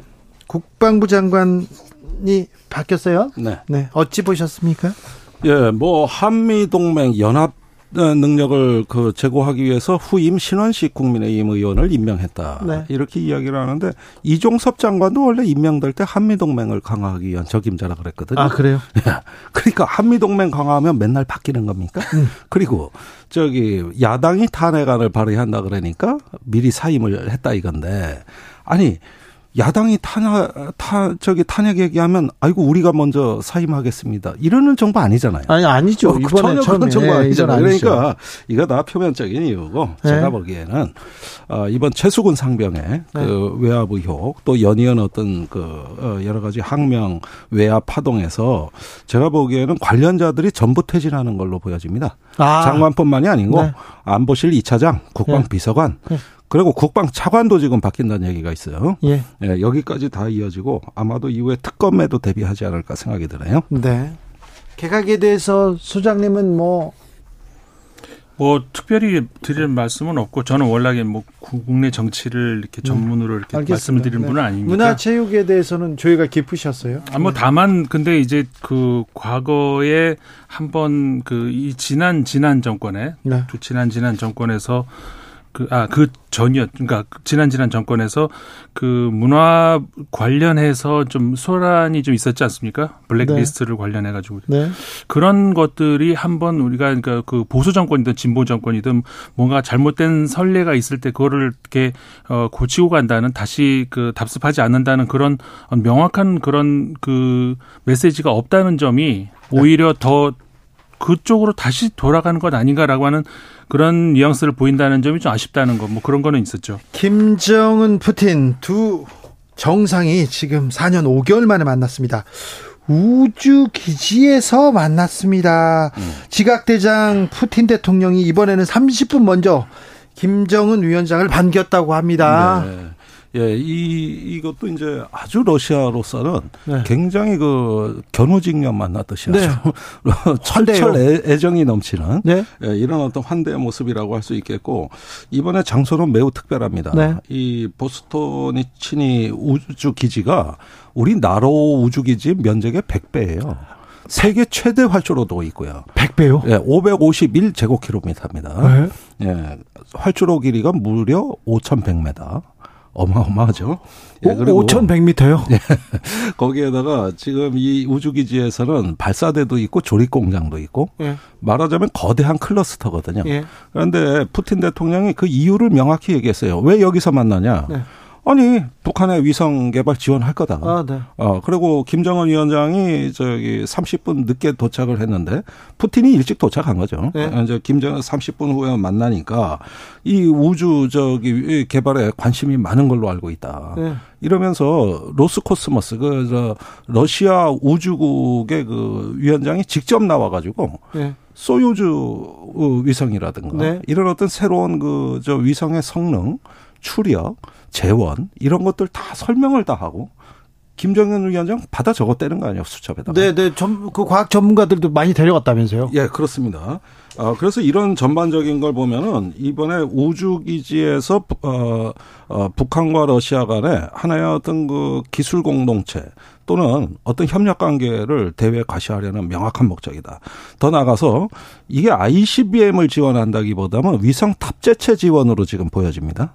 그러니까 로켓은 로켓대로 그냥 아직은 저 핵심 기술로 통제하되 그 로켓에 탑재하는 위성 이거는 어 분명히 푸틴 입으로 어 자기들이 돕겠다 그랬거든요. 네.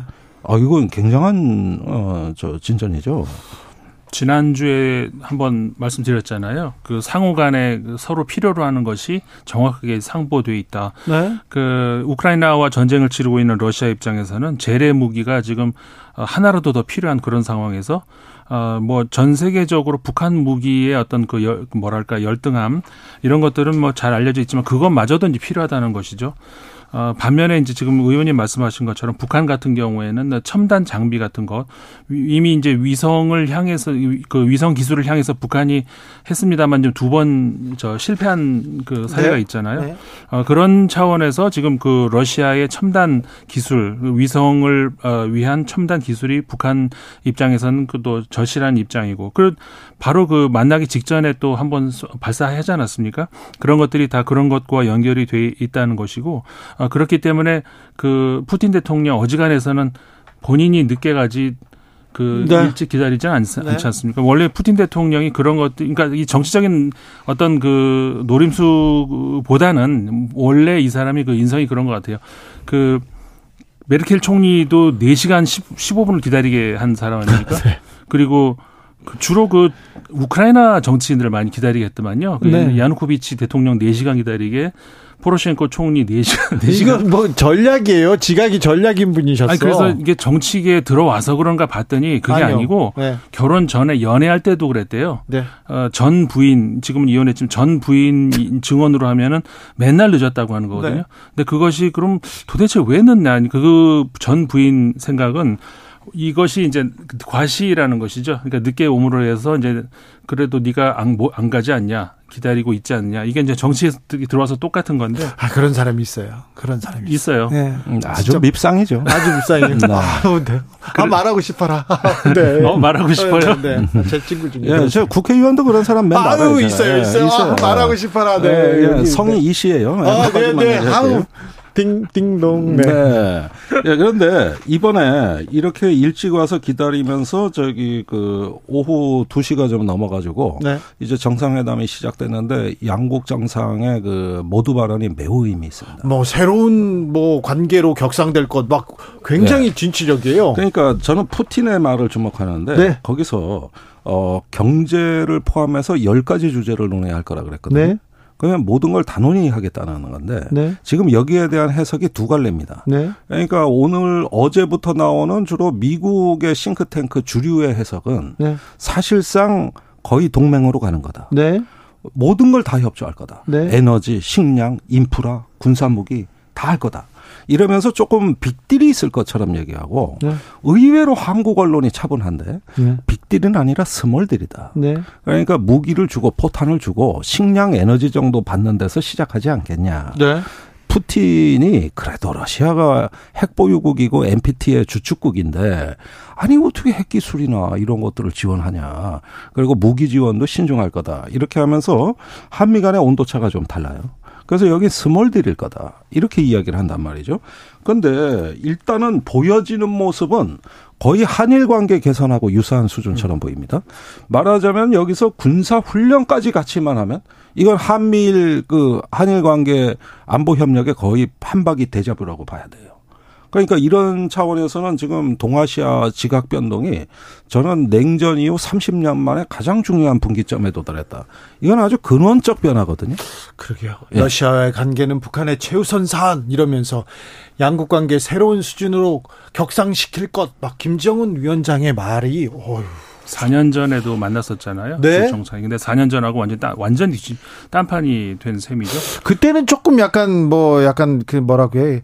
어, 좀 힘겨루기가 보였어요. 그리고 아유, 북한. 입장에서 그 당시에는 그 미국과의 어떻게 좀뭐 담판을 지어보려고 하다가 실패해서 예. 국제적으로 굉장히 그 고립이 될 수 있는 그런 상황에서 어떻게 보면은 구원 요청으로 간 셈이었고 당, 그리고 당시 푸틴 대통령은 그렇게 지금처럼 이렇게 궁지에 몰리는 상황이 아니었었죠. 그렇죠. 그러니까 오히려 이제 김정은 위원장을 받아주는 어떤 그런 어 입장이었는데 지금은 4년 만에 완전히 입장이 어떻게 보면 좀 정반대가 돼버리는 그런 게 돼버렸는데 어떤 그 저 그러니까 아까 한미일이 그 과거에 볼 수 없었던 그런 어떤 그 긴밀한 관계로 들어가면서 어 그 어떤 그 북한의 그 친러, 친중 이런 것들에 그러니까 중국 같은 경우에는 북한이 그 두 정상 간의 그 개인적인 어떤 친밀 관계는 굉장히 좀 적어 보이거든요. 지금까지 시진핑 국가주석하고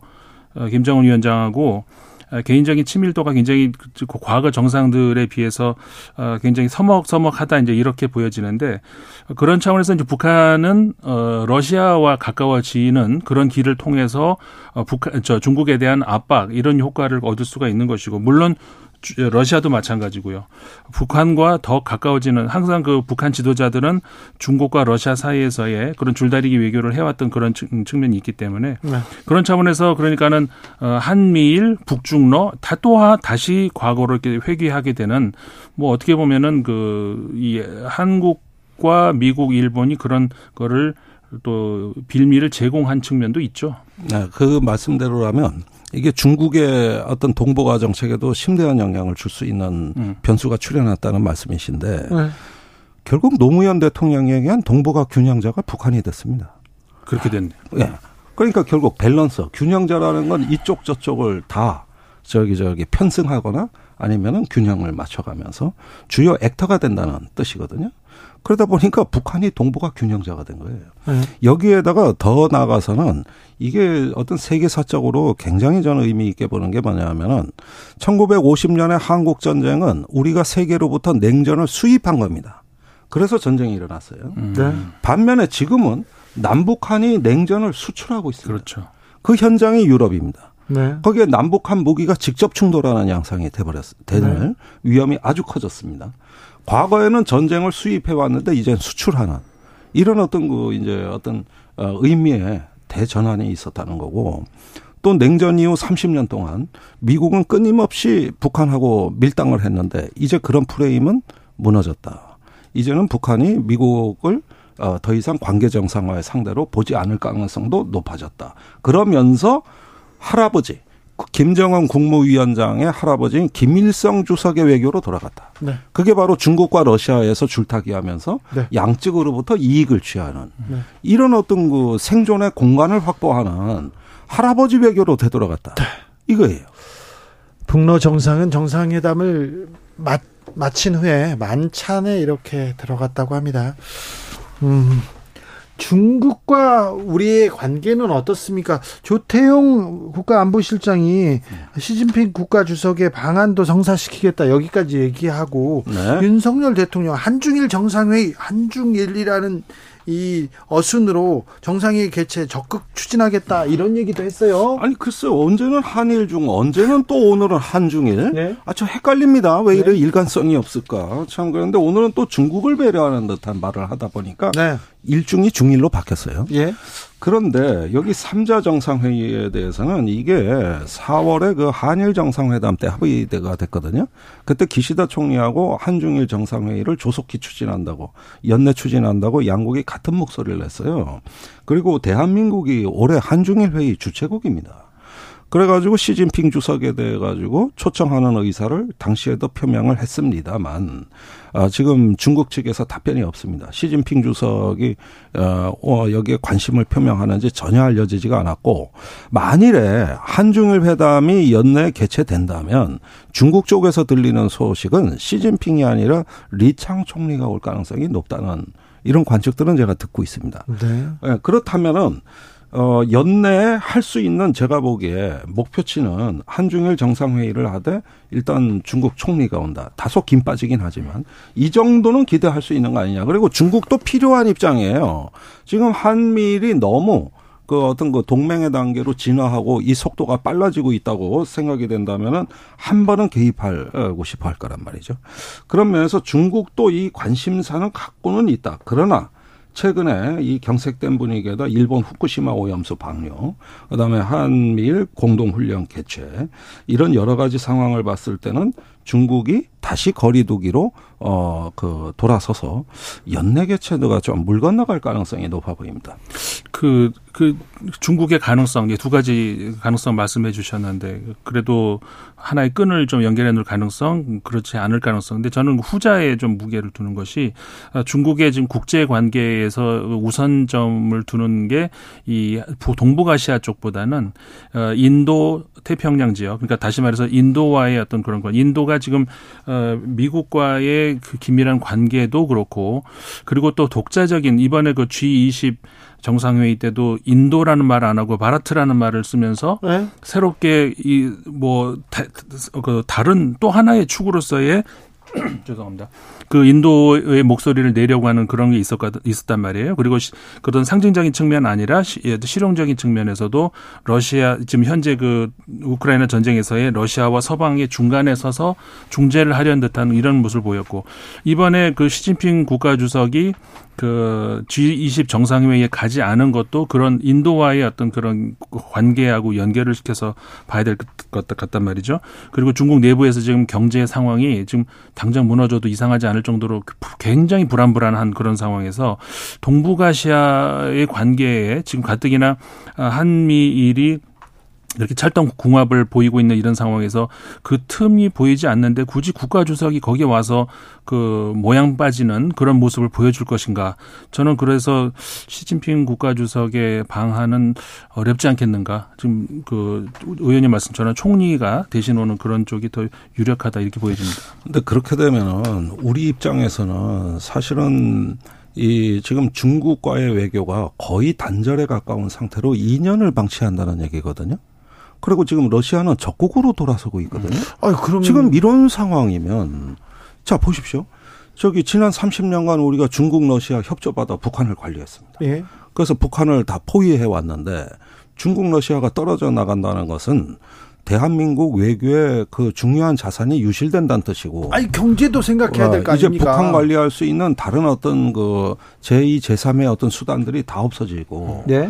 말씀하신 대로 경제 문제도 그렇습니다. 지금 통상부서나 외교부서들은 중국하고 현안 얘기를 굉장히 빨리 하고 싶어 합니다. 네. 그런데 항상 대통령실이나 이 어떤 그 저기 좀 이념적인 그런 어떤 흐름으로 부처를 지금 계속 통제하다 보니 중국하고 할 얘기를 못 하고 있어요, 지금. 이런 상황이 2년 가까이 지속된다고 한번 생각해 보십시오. 계속 지금 교역 지표는 나빠지는데. 그러다 보면은 제가 보기에는 지금 한미일이라는 삼국 동맹, 삼국 안보 협력의 자기 만족 지향형에 이런 어떤 그 좁은 외교를 했다는 게 서서히 그 패단이 드러나기 시작하고 있다. 그리고 시계가 빨라졌다, 지금 북중러가 움직이는 게. 그러면 지금이라도 정부가 1년 반은 이제 결산하고 이제는 진단하고 한 번은 저기 외교 방향을 좀 정상화해 주셔야지. 자꾸 이렇게 한쪽으로 쏠려가 가지고 앞으로 주변 정세를 어떻게 관리합니까? 국제 정세는요. 주도하지 않으면 주도 당하는 겁니다. 그게 냉혹한 현실이에요. 네. 근데 자꾸 저기 미일에 편승한 게 외교의 전부라고 생각하고 거기서 자기 만족을 해버리면은 그러면 어떻게 앞으로 주변 정세를 우리가 관리하고 주도하겠습니까? 네. 북한 문제는 점점 커질 거고. 북러 정상회담에 대해서 전 네. 세계는 네. 어떻게 반응할까요? 충격적으로 미국, 봐요. 그래요? 미국이 제일 충격받았어요. 거의 비상사태예요, 지금. 그래요? 예.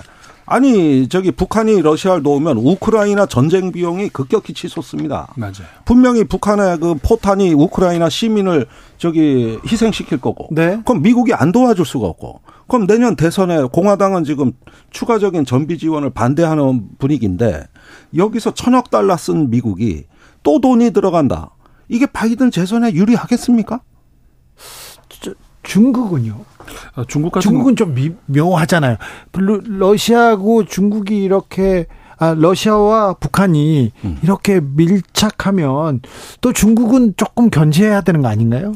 조금 전에 제가 말씀드린 게 그 바로 그 대목인데, 그러니까 그 북이 동북아시아 쪽으로 태평양 쪽으로 나갈 수 있는 어떤 그 완충지 혹은 발판 이런 쪽으로 이제 북한의 역할이 러시아나 그 중국이 가지고 있었는데 그런 차원에서는 그러니까 중국 러시아가 이 동북아시아의 어떤 그 거점으로서의 라이벌 관계를 북한이 지금까지 자, 저절히 활용을 해왔던 측면이 있죠. 네. 근데 그런 차원에서 북한이 이제 그 등거리 그리고 경우에 따라서는 이쪽으로 저쪽으로 이렇게 붙었다가 이렇게 그런 외교를 해왔는데, 그러니까 지금 그런 아까 말씀드린 것처럼 중국과 북한이 약간 미묘한 그 가까 친 가까운 듯 하면서도 또 약간 어색한 그런 관계에서 러시아하고 급적 급격히 이제 가까워지게 되는 그렇게 되면은 어, 중국 입장에서도 어 지금은 저 공식적으로는 뭐 두 나라 문제니까 뭐 우리는 별로 할 말은 없다. 이렇게 공식적으로 말을 하고 있는데 어 분명히 어떤 그 동북아시아의 관리 차원에서 중국이 좀 더 그 적극적인 북한 쪽으로 향한 어떤 그런 움직임을 보일 가능성이 있죠. 나는 의외의 가능성을 보는데요. 제가 최근에 듣는 얘기로는 어, 북러 정상회담을 중국이 측면 지원했다는 얘기도 듣고 있습니다. 아 그래요? 예, 그게 어떤 측면이냐면은 무역 관계예요.